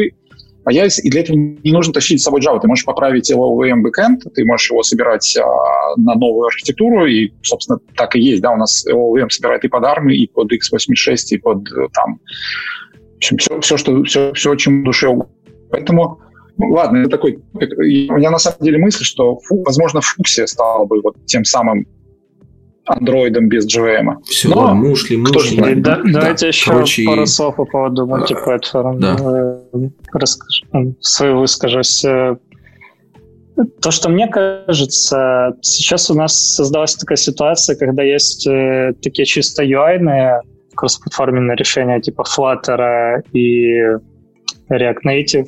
Есть, с другой стороны, Swift, то, что мы, в принципе, пропагандируем, это такая native-разработка. Есть Kotlin Multiplatform, который лавирует между этими частями и пытается на каждой платформе работать по-разному. Это вот то, что мне больше всего не нравится Kotlin Multiplatform, то, что ты пишешь код, и ты не знаешь, где он будет раниться, какая там будет memory model.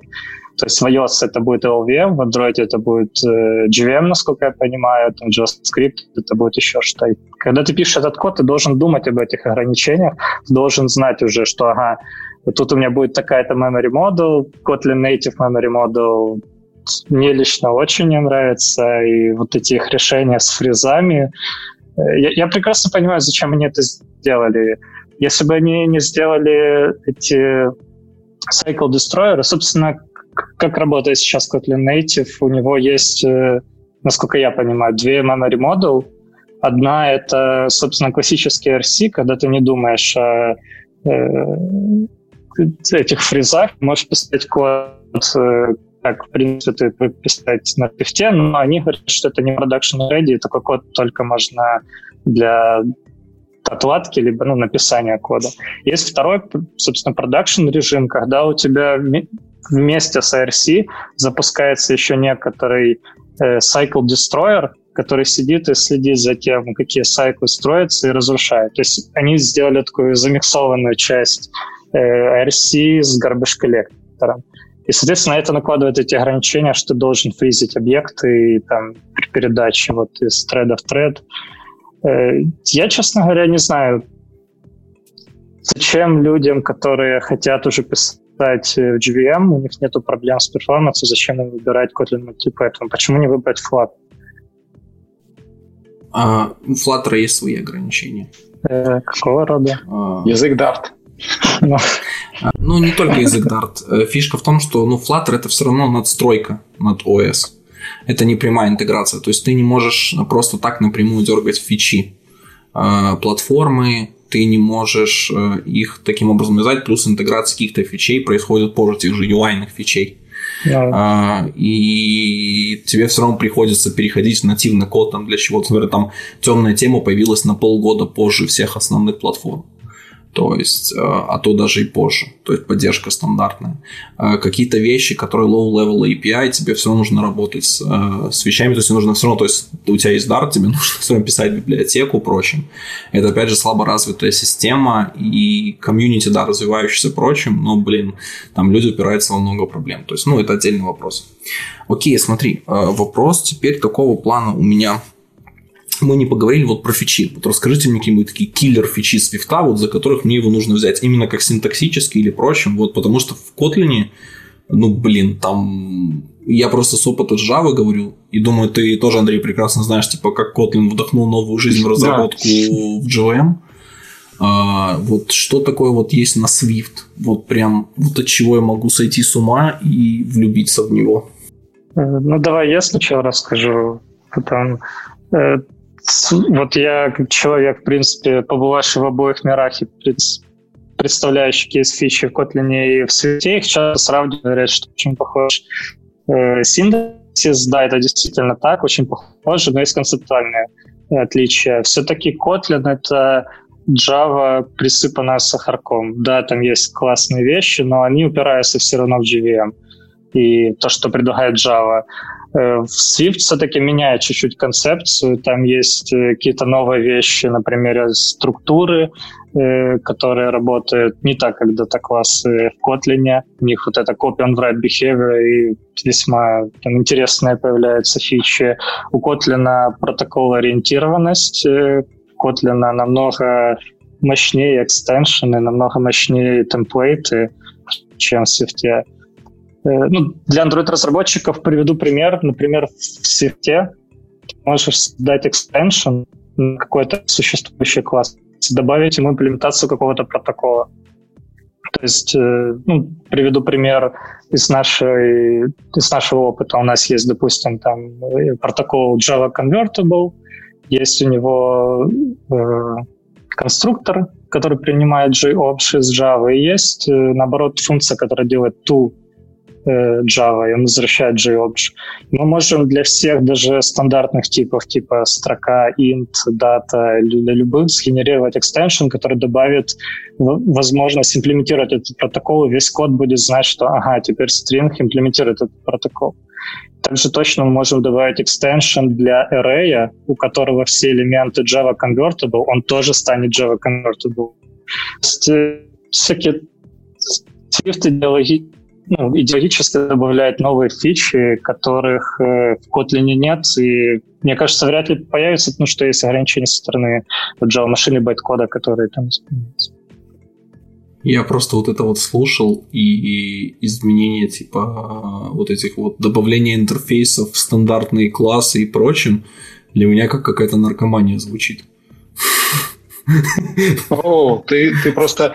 Видимо, очень... на самом деле, да, первый по поводу, термин protocol-oriented programming, он со Swift-ом... на самом деле, я так понимаю, что он все-таки был, Конечно, перебью, что те, кто не имеет опыта в Swift, чтобы вы понимали, протоколы — это нечто подобное на интерфейсы из Java Kotlin. Да. Единственное, что ты можешь, помимо всего прочего, с этим протоколом писать дефолтные реализации методов, ты можешь... добавлять реализацию протоколов к существующим объектам в виде экстеншена, то, что про что говорили. Да, просто то, как структуры себя ведут. То есть давай представим, что у нас есть класс, да, есть легковесный вариант этого класса, который структура, у него те же самые методы, он там, да, они не наследуются друг от друга, у них нет полиморфизма, да, но они могут реализовывать эти протоколы, и ты можешь пользоваться... То есть на самом деле ты абстрагируешься от всего, чем ты пользуешься только протоколами, то есть только публичным интерфейсом. И это позволяет, во-первых, писать более чистый код, во-вторых, там, если ты пишешь юнит-тесты, то ты можешь не использовать никаких внешних фреймворков для того, чтобы делать те же моки. Соответственно, тебе просто, поскольку у тебя есть протоколы, ты оперируешь только этим протоколом. Ты не знаешь, что вообще стоит там в реализации этого всего. И это очень... это сильно позволяет делать более чистый код. Ты абстрагируешься от этого. А я еще отмечу одну фишку. Во-первых, почему я ее отмечу? Потому что енамы в Свифте — это енамы на стероидах. Да? Это не просто перечисление типа int. Во-первых, они могут быть любого типа. Да? Ты там можешь, они могут быть основаны на строках. Круто. Да? Енамы могут иметь методы. Ты там можешь как-то сделать метод, который взаимосвязан с текущим значением. Но что более интересно, во-первых, они могут быть дженериками. И самое интересное, да, вот почему они могут быть дженериками, потому что к значению enum может быть привязано associated value. То есть, вот если посмотреть на то, что умеют enum в Swift, это тип данных, который реально офигенен. То есть он на нем может делать все, что угодно. И в качестве примера я скажу, что у нас enum сделан стандартный тип Swift optional, который используется для там, работы с... Ну, я не знаю, в Kotlin он тоже, по-моему, называется optional, если я сейчас ничего не путаю, или nullable, ну, в общем, что-то одно из них. Так вот, это enum, у которого есть два значения nil, и, ну, он там называется none, если мы пишем без токсического сахара, да, и сам, в котором есть, ну, ассоциированное значение. И вот это один из тех примеров, который, блин, очень простая фишка языка позволяет реализовать офигенное количество... возможностей. И последняя вещь, про которую я отмечу, это то, опять же, что, допустим, есть в JVM и чего нет в Swift, и это прекрасно. Это эксепшены. У тебя вместо этого есть ошибки, error, которые не являются эксепшенами, они не приводят к сворачиванию стэк, они не превращают выполнение кода в какое-то там, опять же, перформанс-проблемы, потому что эксепшены — это очень... ресурсоемкая вещь. Здесь error — это, по сути, опять же, синтаксический сахар, который строится на варианте, что у тебя выход из метода может быть обычный, а может быть по ошибке. И, соответственно, caller должен эти ошибки обрабатывать или пробрасывать дальше. У тебя нет перформанс-проблем на этом. Ты пишешь все те же... Внешне это очень похоже на exception, давай так. Но они не являются, и они работают ну, просто как if, условно говоря, ветвление. Поэтому у тебя нет никаких дополнительных с этим сложностей. Что еще можно сказать? Ну, набор стандартных библиотек, которые у нас есть, да, то, что там есть тот либо Dispatch, это, ну, на самом деле, просто очень удобно, особенно в том виде, в каком оно есть сейчас в Swift. То есть это C-шная библиотека, обернута в виде, там, объектов, с которыми ты взаимодействуешь. И сама вся библиотека очень такая стройная, логичная и не требует большого такого погружения в многопоточность. Там, то есть ты можешь делать как довольно сложные, хитрые взаимодействия, так и достаточно простые. Ну, то есть там, нужно тебе выполнить что-то в фоне. Ну, выполняй это, пожалуйста, не заморачивайся особо сильно. Нужны тебе эти примитивы синхронизации. Они тоже в этой библиотеке есть. Вперед, там, семафоры, мьютекс, что угодно там. Нужны там тебе это синхронизации по завершению 10 конкурентных операций, я просто пожалуйста. Тебя хочу огорчить, как бы. Все то, что ты рассказал про енамы, как бы давно есть. Есть силд-классы, ну, есть силд-классы, есть силд-классы, которые, в принципе, да, взяли эти идеи из... Нет, ну подожди, но в основе своей это все равно енам, то есть это, ну, вот енам остается енамом, у тебя есть одно значение из списка, просто к этому значению может быть привязано что-то еще, и там методы у этого же енама. То есть я к тому, что это енам на стероидах, это не то, что это какой-то класс, это енам. Если тебе нужно сделать свич по всем значениям енама, вперед. У нас тоже самое есть, у нас есть енамы и силд-классы. То есть enum — это вот то, что, в принципе, из Java аналога мира был перенесен, а Silt-класс — это такое улучшение, где тебе позволяет уже не инстанс хранить, а ограничивать иерархии. И там как бы все круто. В плане корутин, блин, вот то, что ты говоришь, там типа, что mute, и все прочее, это как бы прикольно, но в корутинах там вообще ничего не нужно, там эти lightweight треды, асинхронное программирование без колбеков и прочим, и это, ну, для меня это очень классно, особенно как появляются ченнелы, как появились Flow, как State Flow вот недавно вышел, который прочим. И, блин, вот асинхронное программирование на JVM, не-не-не, это не совсем, то есть обертка, это прямо вот хорошая имплементация. Flow — это не часть Kotlin, так ведь? Почему? Это же не часть. Оно, ну как, смотри, то есть частью языка, частью компилятора является поддержка continuation'ов, то есть suspend функций. Просто это сделали не частью std-либо по той части, потому что, во-первых, они не всем это нужно, они считают, плюс в Kotlin есть четкое правило, они считают, что язык должен поддерживать асинхронные подходы, многопоточность, прочим, да, но это не должно быть частью языка. То есть это должно быть, ну, как дополнением к нему. То есть вот, например, они категорически против были того, что типа в Java внесли там как ключевые слова, связанные там с synchronized, как внесли этот для полей, забыл. Volatile, да, впрочем, они категорически считают, что это должно поддерживаться, но не должно быть ключевыми словами языка, то есть потому что это начинает, то есть, ну, ломать и прочим, и поэтому вот эти архитектурные решения связаны еще и с такими частями, то есть они как бы не просто так связаны были с этим. Скажи, в Kotlin Native карутины завезли уже? Да, они там работают, пока, правда, с ограничениями. Единственная проблема, что они работают только на main-потоке, но там уже dev-версии есть, которые работают в многопоточном режиме. Ну, там, конечно, естественно, нужно блокировать объект, его фризить, как ты про это рассказывал, но там в чатике активно общались, Елизаров сказал, что Kotlin Coroutines 1.4, то есть, которая выйдет с новой версии языка, они уже привезут на Native многопоточные карутины точно. Это вот прямо им нужно привести, которые все будут работать вне мейнтреда, и все будет хорошо и прекрасно. То есть, там они, конечно, отличаются. Те же карутины, работа их отличается и на JS, на котором они тоже работают с поддержкой, потому что на JS нет понятия многопоточности. Но синхронность там есть. То есть, карутины как раз почему были вообще сделаны в Kotlin? Просто потому что, чтобы абстрагировать понятие с выполнения асинхронно кода от любой платформы. То есть, у вас нет привязанного платформенного запуска, то есть, у вас есть абстрагированный подход, за которым вы говорите, вот это так запускается, у меня тут вот есть какой-то диспатчер против, а система сама под собой там все это понимает и знает. И в этом плане, то есть, ну, архитектура такая, то есть, скажем, закладывается довольно грамотно. То есть, возможно, типа то, что вы говорите, типа, что у вас там протокол-ориентед программинг, возможно, это прикольно, потому что вас к этому приучила Apple. Нет, вообще это появилось... По мне, то, что вы начали... Это появилось не благодаря Apple. Нет, да, я расскажу. Возможно, просто вас приучили к таким подходам в рамках вашей платформы, которых вы разрабатываете. То есть, у нас была Java, у нас сейчас Kotlin, и мы привыкли к тому, что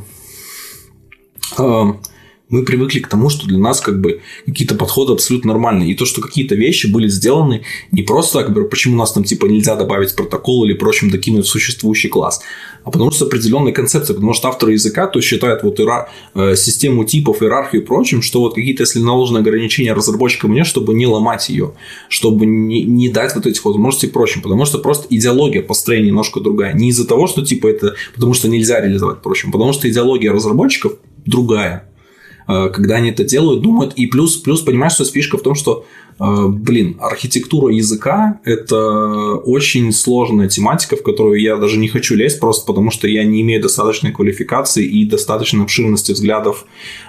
И про это, то есть тот же Kotlin там делают очень умные дядьки, которые просто именно архитектурой занимаются языка. То есть даже не просто вот именно высокоуровневой. Protocol-oriented programming – это та штука, которая появилась, развивалась и сейчас позволила, например, появиться такой штуки, как комбайн и SwiftUI. Потому что вот если ты, мы уже обсуждали SwiftUI до этого, да, и, может быть, мы еще к нему потом когда-нибудь вернемся в другом подкасте, но тем не менее, давай, вот это, по сути, штука, как хороший пример того, как использование протоколов делает жизнь лучше, где ты не используешь, не знаешь, с какими объектами ты общаешься, потому что тебе это, в общем, в принципе, не важно знать. Сам движок знает, но ты используешь везде протоколы. Вот прям не просто чуть-чуть, а прямо вообще везде. Ты не общаешься ни с одной реализацией этого. И это прекрасно. Так ты мне говоришь про хороший стиль программирования сейчас, как бы про абстрагирование деталей реализации, то, что тебе вот приходит именно тот интерфейс. Факт, что ты можешь использовать протоколы практически всегда и везде, и расширять протоколы существующие, да, там, дополнять, следовать. В общем, микс and match, делать все, что угодно, это фишка языка, которая поощряет хорошие принципы программирования, очень хорошие. И тот факт, что протокол-ориентед программинг сейчас появился и развивается, и благодаря ему появились такие фишки, как там тот же SwiftUI, для которого, кстати, в Swift не нужен отдельный плагин, так, Ну, чисто какой плагин? Маленькая. Ну, мы сейчас вспомним про Jetpack Compose, который почему-то сам не компилируется на стандартном Kotlin. Это не в этом проблема. Там не проблема типа ограничений языка. Но я тебе говорю, что тем не менее SwiftUI можно скомпайлить стандартным Swift. Фишка просто типа там таким, ладно. То есть это так, скоро выйдет на Mobile People Talks подкаст, и там разработчик его рассказывал, почему так это делается. Вот можете следить и послушать там недавно. Но это там типа сделано не из ограничений Котлина, то есть это скорее типа сделано из-за того, чтобы не нагружать лишним образом API и прочим, и чтобы иметь больше возможностей. И тем не менее. Ладно, короче, мы на самом деле здесь спорим, да, и Kotlin прекрасный язык, и Swift тоже, поэтому в данном случае речь не о том, там, кто лучше, кто хуже. Ты просил рассказать те примеры, которые нам нравятся. Как для шаринга, вот для шаринга, типа, я просто, для меня, если я вижу четкий коммитмент от Kotlin, я вижу, как они вкладываются, как они рассказывают, как они улучшаются, как они движутся, и как они со всех сторон об этом говорят, я понимаю, что того же Kotlin, учитывая, что они нейтральны от какой-то либо платформы, им это интересно, вкладываться во все. То есть, да, они там партнерятся с Google, потому что Google активно тоже контрибьютит, вкладывает и делает, старается. То есть, Google тоже к ним пришел, потому что комьюнити тоже активно там поднялось и прочее. Apple, скажем, все-таки из своей культуры компания закрытая. Даже внутри себя, наружу закрыты и прочим. Возможно, у них есть какие-то планы прочим. Ну, скажем, то есть тот же Android, ну, не их интерес, чтобы он работал хорошо и чтобы там интегрировать свой тулинг или прочим давать, который будет тебе красиво там позволять. Возможно, Swift, то есть кто-то появится серьезный контрибьютор Swift, прочим, и что-то сделать. Ну, даже... Ты уже говоришь с одним из тех людей, которые этим занимаются. И это серьезные компании. Я понимаю, нет, я говорю... Те, кто послушали сейчас подкаст, должны это понять. Я понимаю, фишка в том, но какие ресурсы у Riddle, чтобы этим заниматься? А какие ресурсы у даже у аутсорс-команды, которые заказывают проект? Смотри, и прочее? А это, кстати, хороший поинт. Смотри, вот сравнив ресурсы Riddle и тех результатов, которые добились они вместе с остальными комьюнити, может быть, это говорит о том, что как раз на Swift это не так уж сложно делать, портировать его на Android. То есть это не требовало сумасшедших бюджетов, это не требовало огромных там команд, которые там Google с JetBrains вкладывают в то, чтобы сделать Kotlin Multiplatform. Может быть, это как раз говорит о том, что это хороший выбор. Я хотел бы сделать пару еще Swift копеек вставить. Все-таки Swift это не совсем прям Apple продукт. Да, конечно, Apple там руководитель, но это все-таки комьюнити. И там многие решения принимают комьюнити. Есть Swift Evolution процесс, где люди обсуждают, как мы будем менять язык, какие платформы поддерживать и так далее. Блин, слушай, ну Android тоже open source, типа, блин, есть целый headset, этот Open Handset Alliance, который разрабатывает, но без Google там будет задница, там начнется хаос. То есть всегда есть какой-то основной мейнтейнер, который поддерживает, и то, что он open source и прочим, все равно права кому-то принадлежат. И права на Swift прочим принадлежат, то есть, ну, ни сообществу, ни это, ни всему миру. И всем людям в мире нет. Слушай, нет, на самом деле как раз права принадлежат всему миру. Не, это лицензия. Вы не путаете лицензию. Более того, TensorFlow именно так и сделал. Вы поймите, то есть тот, кто разрабатывает технологию прочим. То есть тот, кто имеет наработки и прочее, прочее. А есть лицензия, по которой она... То есть вы можете ее взять, на основе ее делать что-то свое. Так а какая лицензия у Swift? У лицензии, по-моему... Я не помню, но у нее там open source... Да. Она open source? Не, ну понятное дело, то есть говорю, но лицензия и владение технологией это разные вещи. Хорошо, тут Swift, который Google использует для TensorFlow, это тоже Apple продукт? Нет.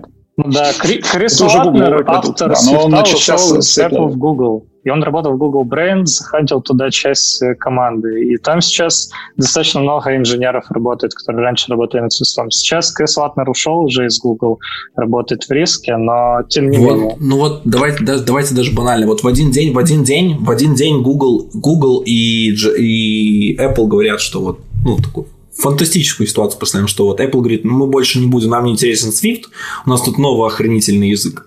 А Google говорит, все, блин, типа с Kotlin мы там с JetBrains поругались, типа судебные тяжбы и прочее, все, мы не будем использовать, нам типа все вот вот это Фуксия, наше новое все. Вот как вы думаете, выживет ли Swift И насколько он будет бурно развиваться без участия плат. То есть, если даже посмотрите в топ-контрибьюторов... Я тебе скажу IBM. Понятное дело, ну, вы просто поймите, что первые топ-50, топ-60 контрибьюторов в язык – это Apple. То есть... Это понятно, но помимо Apple есть и другие большие компании, которые вкладываются сейчас в Swift. Ну, значит, станет больше. Ну, все равно, то есть... Все равно побить это все. У любого языка есть какой-то основной мейнтейнер. То есть, да, понятное дело, что это там большие проекты пилятся большими командами и прочим, но те, кто, ну, то есть, грубо говоря, кор-архитекторы и прочим, которые следят за всем этим, всегда есть. То есть, которые, вот, грубо говоря, то есть, какая-то верхушка у любой технологии есть, которая следит за тем, чтобы там не стало хаоса. Ну, нет, ты все правильно говоришь. Сейчас потому что анархия приведет к уничтожению технологий. Пока что именно за Swift. За LLVM отвечает там LLVM комьюнити, хотя, опять же, там и в бэкэнд, естественно, Apple contributed, да, но если мы посмотрим на семейство того, что вообще делается на LLVM, это огромный парк языков, да, и там не только Apple к этому все причастны. Поэтому, если мы посмотрим, то даже если, хотя этого, ну, мы понимаем, что нет, там, если Apple перестанет контрибьютить, есть достаточно большое количество компаний, которые могут легко подхватить этот язык и продолжить. С другой стороны, просто большой необходимости в этом нет, потому что Apple и так достаточно хорошо занимается его развитием. А рабочая группа Swift, да, она достаточно большая, и там не только Apple. Собственно, как ты говорил, есть...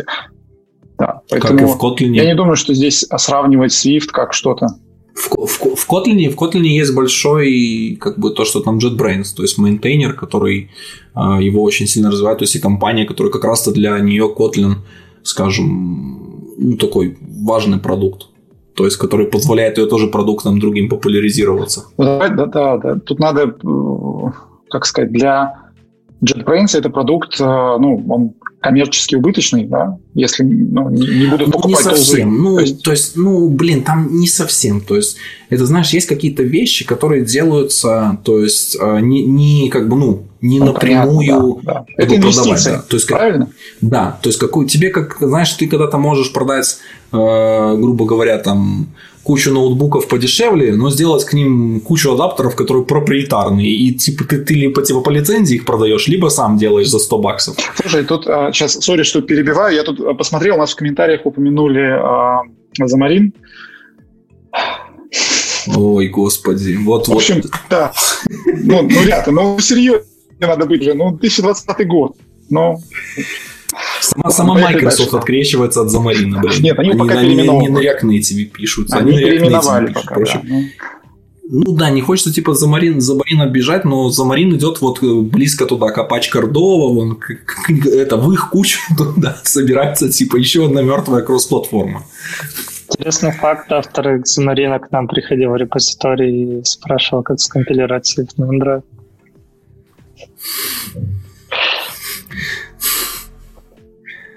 Ну, вот. На самом деле, он следит за всеми технологиями, и за Kotlin Native, и за Swift. То есть, в принципе, это вполне очевидно. Мне кажется, что Kotlin Native, что Swift на Android, ну, вот это многоплатформенная Swift, это еще один такой существенный стимул ухода Xamarin с рынка, так ведь? Потому что до этого это был такой единственный... Ну, Xamarin пропагандировался как способ переносить код между платформами, да, и чем больше альтернатив появляется, тем меньше в нем остается. Особенно для дотнетчиков. То есть, по большей части, это было, если у тебя знание дотнета есть, типа, что ты можешь начать писать мобильные приложения, как с Unity. То есть, вот, грубо говоря, такие два... Наверное, одни из самых популярных фреймворков, такие в мобильном мире, которые есть для написания мобильных приложений на C-шке. Ой, на C-шке, на C-шарпе. На C-шарпе. Это Unity и Xamarin. Вот. То есть Unity, будем признаться, один из лидеров в индустрии в плане гейминга и вот этих всех технологий. То есть тут вопросов нет, но с Xamarin как-то не срослось. То есть его Microsoft выкупил, там и сделали кучу всего-всего, но как-то, если вы послушаете даже сейчас, то везде, если что-то и слышно, то это разговор о сравнении Flutter, Kotlin Multiplatform. Я думаю, даже потенциально может это стать Swift, но вот для меня Xamarin Блин, но больше сейчас вот ну, не выглядит тем игроком, который я бы серьезно рассматривал. Поэтому вот. Да, давайте вернемся к теме, которую мы все-таки начали затронуть. Вот Kotlin против Swift. Для меня, вот если подвести вот этот ток обсуждения, то есть для меня категорически их товарозначения сказали, да, там есть у языка какие-то интересные возможности, там, новые подходы и прочее. На самом деле в Kotlin их тоже много добавили, много интересных. Это опять же и то, что экстеншены определенным образом их там используют. То есть то, что систему типов сделали очень хорошую, она позволяет очень... То есть я уже не помню, когда null pointer был. То, что вы говорили про ошибки, в Kotlin их тоже переработали и прочим.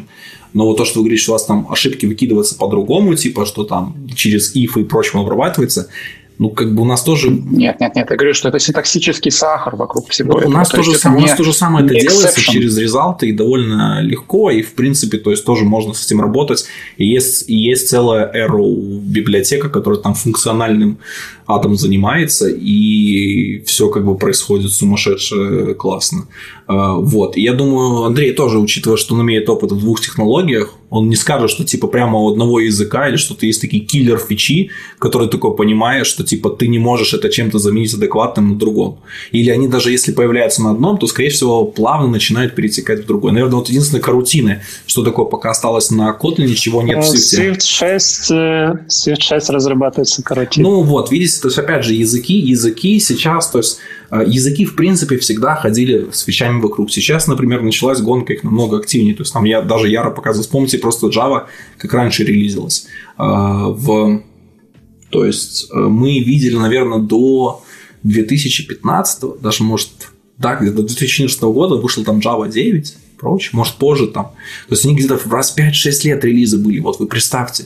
То есть постом, то есть сначала почаще были, потом ушли, то есть потому что там была сильно тяжелая система принятия этих новых релизов, там это допиливание фичей, вывода их в стейбл, прочим, договор, потому что у них там нужно было соблюдать обратную совместимость со всеми версиями. То есть, чтобы Java 1 ты мог запустить на Java 9. И, короче, это целая головная боль. И как, насколько они сейчас пошли каждые полгода релизы делать. Потому что они поняли, что тоже их молодые языки изничтожат просто. Те, которые делают релиз каждый год. А еще промежуточный по несколько раз в год. Вот. То, что языки типа берут фичи друг у друга. Впрочем, это нормально. Потому что те же карутины, подход, авторы в Kotlin смотрели на другие языки. Смотрели там и на Go, как асинхронное программирование сделано, как и в C#. В C# вот async await, он, кстати, прибит гвоздями на уровне ключевых слов. И это нормально, потому что, то есть... Сейчас, в принципе, язык это уже не то, что типа что-то специфичное, и которое делается, ну, значит, что язык, он должен быть с широкими возможностями, он должен нормально адаптироваться к нескольким парадигмам и должен быть в тренде современных фичей. То есть, ну, блин, это как современная приложулька тоже. То есть, в принципе, язык – это тоже продукт, который должен развиваться, должен иметь новомодные штуки и прочее, он будет никому не нужен. Java даже держится за счет того, что на ней большой уже очень пласт людей, которые выстроили свои enterprise-системы, которые не следуют. И вот это те вещи, которые держат нас больше, вот, то есть на ней там таких категоричных вещей за что держаться нету. Единственная фича, которую недавно вот услышал, что появится в Java 14, по-моему, появится, или 15, паттерн матчинг. Вот там прям я увидел. Вот, я увидел, но, например, там, когда у Бреслова спрашивали про эту фичу, он не то, что типа категорически сказал нет, он сказал, что он сначала хочет увидеть, как это сделать нормально в другом языке. То есть, типа, что не против, что потому что он говорит, что архитектурно и прочим, с ней есть вопросы, и его там прям спрашивали про это, и там сейчас уже даже идет обсуждение экипа, вот этот процесс, который котлинских экипов, принятие новых фичей, закрепление их прочим. Вот. Там идет активное обсуждение, и на самом деле очень активно там отвечают и из JetBrains, и из комьюнити, и доводят до ума, и это очень как бы, ну, классно и прикольно, и я думаю, что это появится в Kotlin однозначно. Вопрос просто типа, это та вещь, которая, как бы, без которой пока живется. Понятное дело, что можно разбавлять там до конца, типа все там, но как бы просто нужно тут должен знать ту грань, потому что я знаю язык Scala, в котором дохрена возможностей, но люди потом начинают тонуть из-за них. Вот. И поэтому, то есть, тут нужно знать грани. И я думаю, что в принципе у Kotlin МПП, я думаю, для меня это, вот лично для меня, как для Android-разработчика, это будущее мое. потому что я понимаю, что мои знания Kotlin проще можно будет легко переносить, шарить код, и даже, например, тот же приложение, которое написал на Android и прочем, будет достаточно легко переносить. Либо написать кодбейс, который может быть... Причем я уверен, что JetBrains напишет хороший тулинг под того, чтобы мне с этим кодом еще и работать на других платформах. То есть будет стараться максимально для этого выжимать. То есть, например, со стороны того же Swift, тулинг для Swift, кстати, кто разрабатывает? Ну, в основном комьюнити, да. Нет комьюнити? Нет комьюнити. Ну, то есть Apple как основной контрибьютор, ну, если мы говорим про Xcode, то это продукт Apple, но сам... Не, подожди, какая IDE есть для Swift? Xcode, Xcode и JetBrains. Если хочешь... Можно... Вот, то есть... Да. Еще Swift поддерживает этот, господи, как его там, language server протокол, да, то есть ты можешь использовать тот же VS Code, будет поддержка синтаксиса, фикситов и прочих. Но это в работе. Ну, смотрите, во-первых, сразу минус. То есть, фактически Xcode — это только Mac. То есть, если ты хочешь на Linux, тогда используешь, например, любую другую, которая поддерживает LSP. То есть, ты хочешь создать... Я понимаю. Kotlin Native будет компилироваться под iOS на Windows. А если я хочу девелопить на Swift, не на Mac? Я говорю, вот. То есть, у меня вариант только один остается. Ты можешь использовать компилятор, как минимум. Про IDE, да, наверное, обкод... Слушайте, ну компилятор я могу на любой... Ну, слушайте, если бы мы все писали код в блокнотике и отдавали бы на компилятор, ну, понятное дело. Но есть стандартная фишка. Ну, подожди, стой. Поддержка окей, но мы говорим про IDE, это, инструмент, который поддерживает подсветку синтаксис, рефакторинг. Да, LSP именно для этого и создан, для подсветки синтаксиса, для там, ошибок компиляции и всего остального.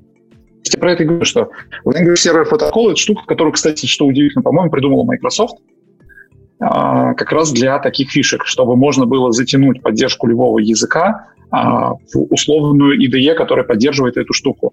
И если, ну, то есть ты меняешь компилятор, вот это будет с точки зрения IDE-шки уже некий бэкэнд, и IDE-шка показывает любой язык, она там навигацию по коду умеет делать, она умеет подсветку синтакса, все остальное. То есть это такой способ затянуть любой язык в поддерживающую LSP IDE-шку. Поэтому вот для тех кейсов, когда тебе не хочется работать на Маке, что кажется несколько странным, да, по-моему, даже Android-разработчики в основном все-таки пользуются Mac'ом как платформой, на которой все-таки удобно. Ну, я тебе сказал бы только разработчики, которые, скажем, уже с опытом и уровнем повыше, потому что они могут себе такое позволить, и есть компании, которые, то есть, просто чтобы выстроить единую систему сквозь всех, используют Mac'и, но, честно, на самом деле... Порой, когда я работаю на Маке и смотрю, как развивается винда и прочим, и как каждый год у меня с Макосью какое-то веселье начинается с преобновлений и прочим. Ну, не знаю, то есть, короче, возможно... Ну, слушай, у меня 2 или 3 компа, и, одни и те же проблемы, слушай. Причем, то есть, не одинаковые модели маков, а разные. И вот начиналась какая-то дичь, причем одинаковая, и, становится не очень приятно, потому что те проблемы, которые я выкапывал, знаешь, не там какие-то, дикие сценарии делали, а те, которые довольно на поверхности лежат. Вот. И тоже тут вопросы стоят порой у меня, желанию в Windows уйти, но единственное, что меня держит, это то, что на Mac'е есть сторонний софт, который вот мои задачи решает и работает. Пока он такой есть. Вот, возможно, в один прекрасный момент я такой скажу: нет, все, хватит, пойду на винду. Потому что там уже и железо хорошее есть, и AMD Ryzen, и те же уже, мне уже Intel надоело. Тут уже, не развивается AMD Ryzen, там на винде прям смотришь, прям завидно становится. Ну, это ладно, это такой немножко отход. Да, вот. И, короче... В общем, вы меня не убедили по поводу Свифта. Вот вообще я не нашел такого, что прям категорично. Это классно, что можно, если у тебя есть Свифт, большая кодбейс, взять его, перегнать в нативный код, его что-то с ним сделать, и у тебя получится все хорошо. Это классно. Но, вот взять его под новый проект я не вижу смысла. Зависит от того, какие ты задачи будешь решать. То есть я бы брал либо Flutter, либо Swift. Мое видение такое. Kotlin Multiplatform, ну, не знаю, какого рода задачи решать с помощью него. Писать нативный UI под каждую... Ну, смотрите, да. Однозначно могу сказать, почему я люблю Kotlin. Kotlin крутой в плане синтаксиса и возможностей. Офигительное сообщество. Куча вокруг уже готовой инфраструктуры, которая из Java мира пришла, особенно для Android-разработчиков. Поддержка со стороны IDE и прочего. Ну, смотри. Подожди, стой. Из Java мира не перейдет в Native. Понятное дело. Ну, как бы из Native мира что-то перейдет в Kotlin Native. Из каждого мира перейдет что-то свое. Вот. Следующий момент, который очень важен. Во-первых, то есть по Kotlin огромная готовая база разработчиков. Плюс, видите, то есть есть все-таки, ну, Swift, скажем, в большей части либо развивается в каких-то узких сферах, вот как TensorFlow, где там идет исследование прочим, либо все-таки в рамках людей, которые работают с Apple. То есть Kotlin тот же имеет более широкий охват. Одна та же JVM инфра, которая существует по всему миру прочим, она намного больше людей охватывает разработчиков, чем тот же... Так, если так смотреть, то надо взять Java или, может быть, там еще, но тем не менее люди, которые пишут на Java, это далеко не те же люди, которые смогут писать под Android. Ну, я говорю про потенциальный в целом рынок, даже потенциальный, которых людей можно задействовать. Ну, и говорю, то есть просто из того, что вы мне рассказали сегодня, вот, ну, блин, ну, как-то, да, прикольно. Ну, блин, слушайте, и Java запускали, и Java есть там проект, который позволяет его компилить там в нативный код и запускать и прочим. То есть, в принципе, то же самое можно делать, что вы проделали со Swift. Но фишка вот... Андрей, ты мне можешь назвать хотя бы, вот, скажем, еще две компании таких серьезных, которые вот делают нечто подобное, как вы? Android. Да. Ну, да, наверное, Swift Android я тебя не называл. Вот, ты потому что видел, что вы там и статьи писали, что-то паблишили, но вот такого именно, блин, большого какого-то охвата или то те, кто бы погружался в такие же эксперименты, ну, я их не видел. Слушай, а вот там, по-моему, даже в чатике был вопрос по поводу, чего у нас с проектами на Kotlin Multiplatform? Ну, смотрите, во-первых... То есть мы знаем пример приложения со Swift на Android, да? Смотрите, есть ICU компания такая. Они очень активно девелопят приложения на Kotlin Multiplatform, развили большую библиотеку у себя и прочим, и то есть у них, наверное, уже там больше 10 приложений, причем они по-разному пишут их, начинали сначала на Android, потом на iOS делали, потом пришли к тому, что начинали на iOS, и уже потом Android-версия допиливалась, они сделали там фреймворк, очень большую инфу и очень-очень активно развивают. Есть компании большие, про которые JetBrains не может говорить, из-за особенностей там работы с ними. Но они есть. То есть, вот однозначно, где могу сказать, в Яндексе есть Kotlin Multiplatform. Есть еще какой-то такси-агрегатор, они мне говорили. Большой, крупный российский такси-агрегатор. Ты должен был не называть Яндекс, да? Это правильно? Вот это как раз JetBrains тебе сказали, что у них есть... Нет, это не JetBrains, это я узнал по другим каналам. То есть... JetBrains мне говорили, то есть никто ничего не говорит, то есть я там, это то, что выяснять смог у ребят, впрочем, то есть какой-то такси-агрегатор большой тоже использует Kotlin Multiplatform, то есть люди, которые активно развивают, в принципе, и пишут библиотеки под это, и интегрят к себе, то есть проблема Kotlin Multiplatform не в том, что на нем нет продакшн, уже его проблема в том, что мало про это кто-то говорит, то есть сами компании заявляют про это не так много. То есть, ну, используют, впрочем, они не делают из этого пиара. Вот. И вот эта проблема, то есть, ну, не все. То есть, там есть компании, у которых, например, там то, что, грубо говоря, мы там начали использовать эту технологию там одним из первых, впрочем, это их еще путь к пиару и развитию. Для других это просто как бы, ну, да, мы начали использовать, у нас есть ранний опыт и прочим, если там что-то... Но они не дают там на сайте разработчика повесить свой логотип и сказать, типа, вот, мы используем его. Вообще, из того, что ты говоришь, у меня складывается впечатление, что уровень развития Kotlin Multiplatform и Swift for Android, причем мы сейчас говорим только не про Swift для Linux, а Swift for Android. Так вот, по моим ощущениям, уровень развития обеих технологий примерно одинаковый. То есть и то, и другое, ну, где-то вот, то есть кто-то уже использует, но не сказать, что это какой-то мейнстрим. Поэтому вот на данный момент, мне кажется, обе из этих платформ вполне достойны для того, чтобы их можно было бы выбрать.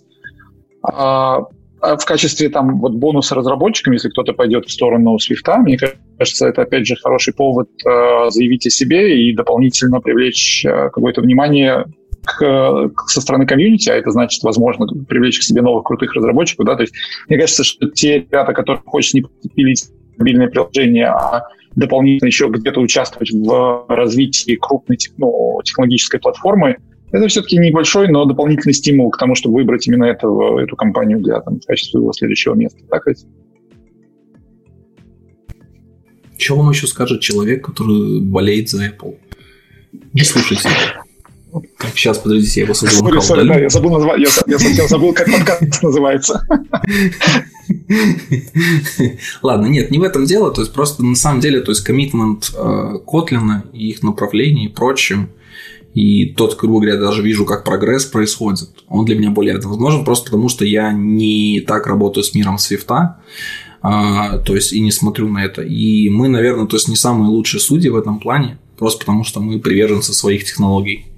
То есть, единственный, кто вот заметит, мы с тобой яро защищаем Swift и Kotlin, а Андрей так сидит в сторонке, молчит. Он просто использует и то, и другое, и он такой, блин, слушай, так как бы везде нормально, да, типа, я не могу классно сказать, что где-то плохо, где-то хуже.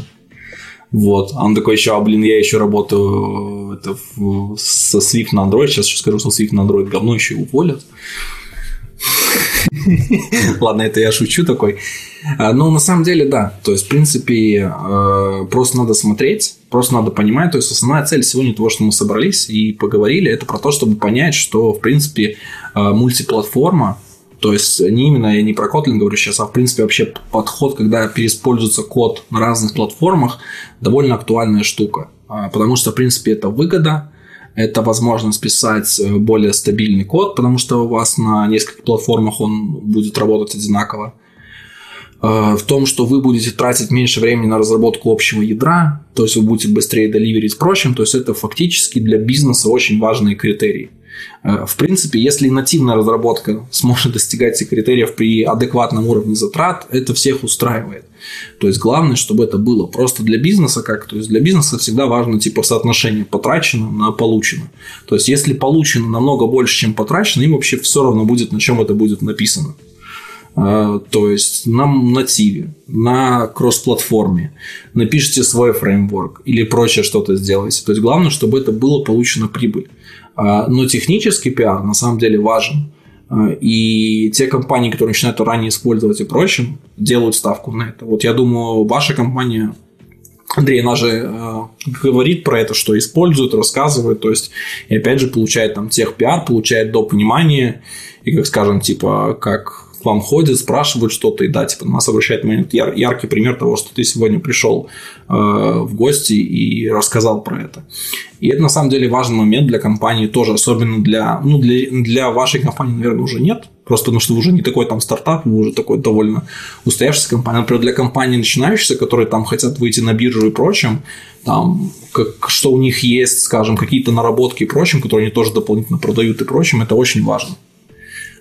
И, в принципе, я думаю, что на поприще мультиплатформы, на переиспользовании кода мы еще увидим очень интересную битву, потому что сейчас мы пришли к такому, что у нас есть Flutter, который уходит в натив, и есть Kotlin Multiplatform, вот Swift, который тоже пытается стать таким решением, который заходит немножко с другой стороны. Но, в принципе, я думаю, все сойдутся, и будет достаточно интересно. На этом у нас все. Я хотел поблагодарить вас, ребята, Андрей и Данис, что пришли, уделили свое время. Спасибо за приглашение. Спасибо. Да, спасибо, Кирилл. Да, всем хорошей ночи. Подписывайтесь на телеграм-канал Android Broadcast. Совсем скоро, 3 июня, на канале будет стрим с презентацией Android Beta Show. Мы там соберемся с ребятами из Android Dev подкаста, будем его комментировать, активно про него рассказывать, высказывать свое мнение, немножко погадаем, что будет. В конце подведем какой-то summary. Будет достаточно интересно, весело. Приходите. Надеюсь, вам всем очень понравится. У меня на этом все. Всем пока. Пока.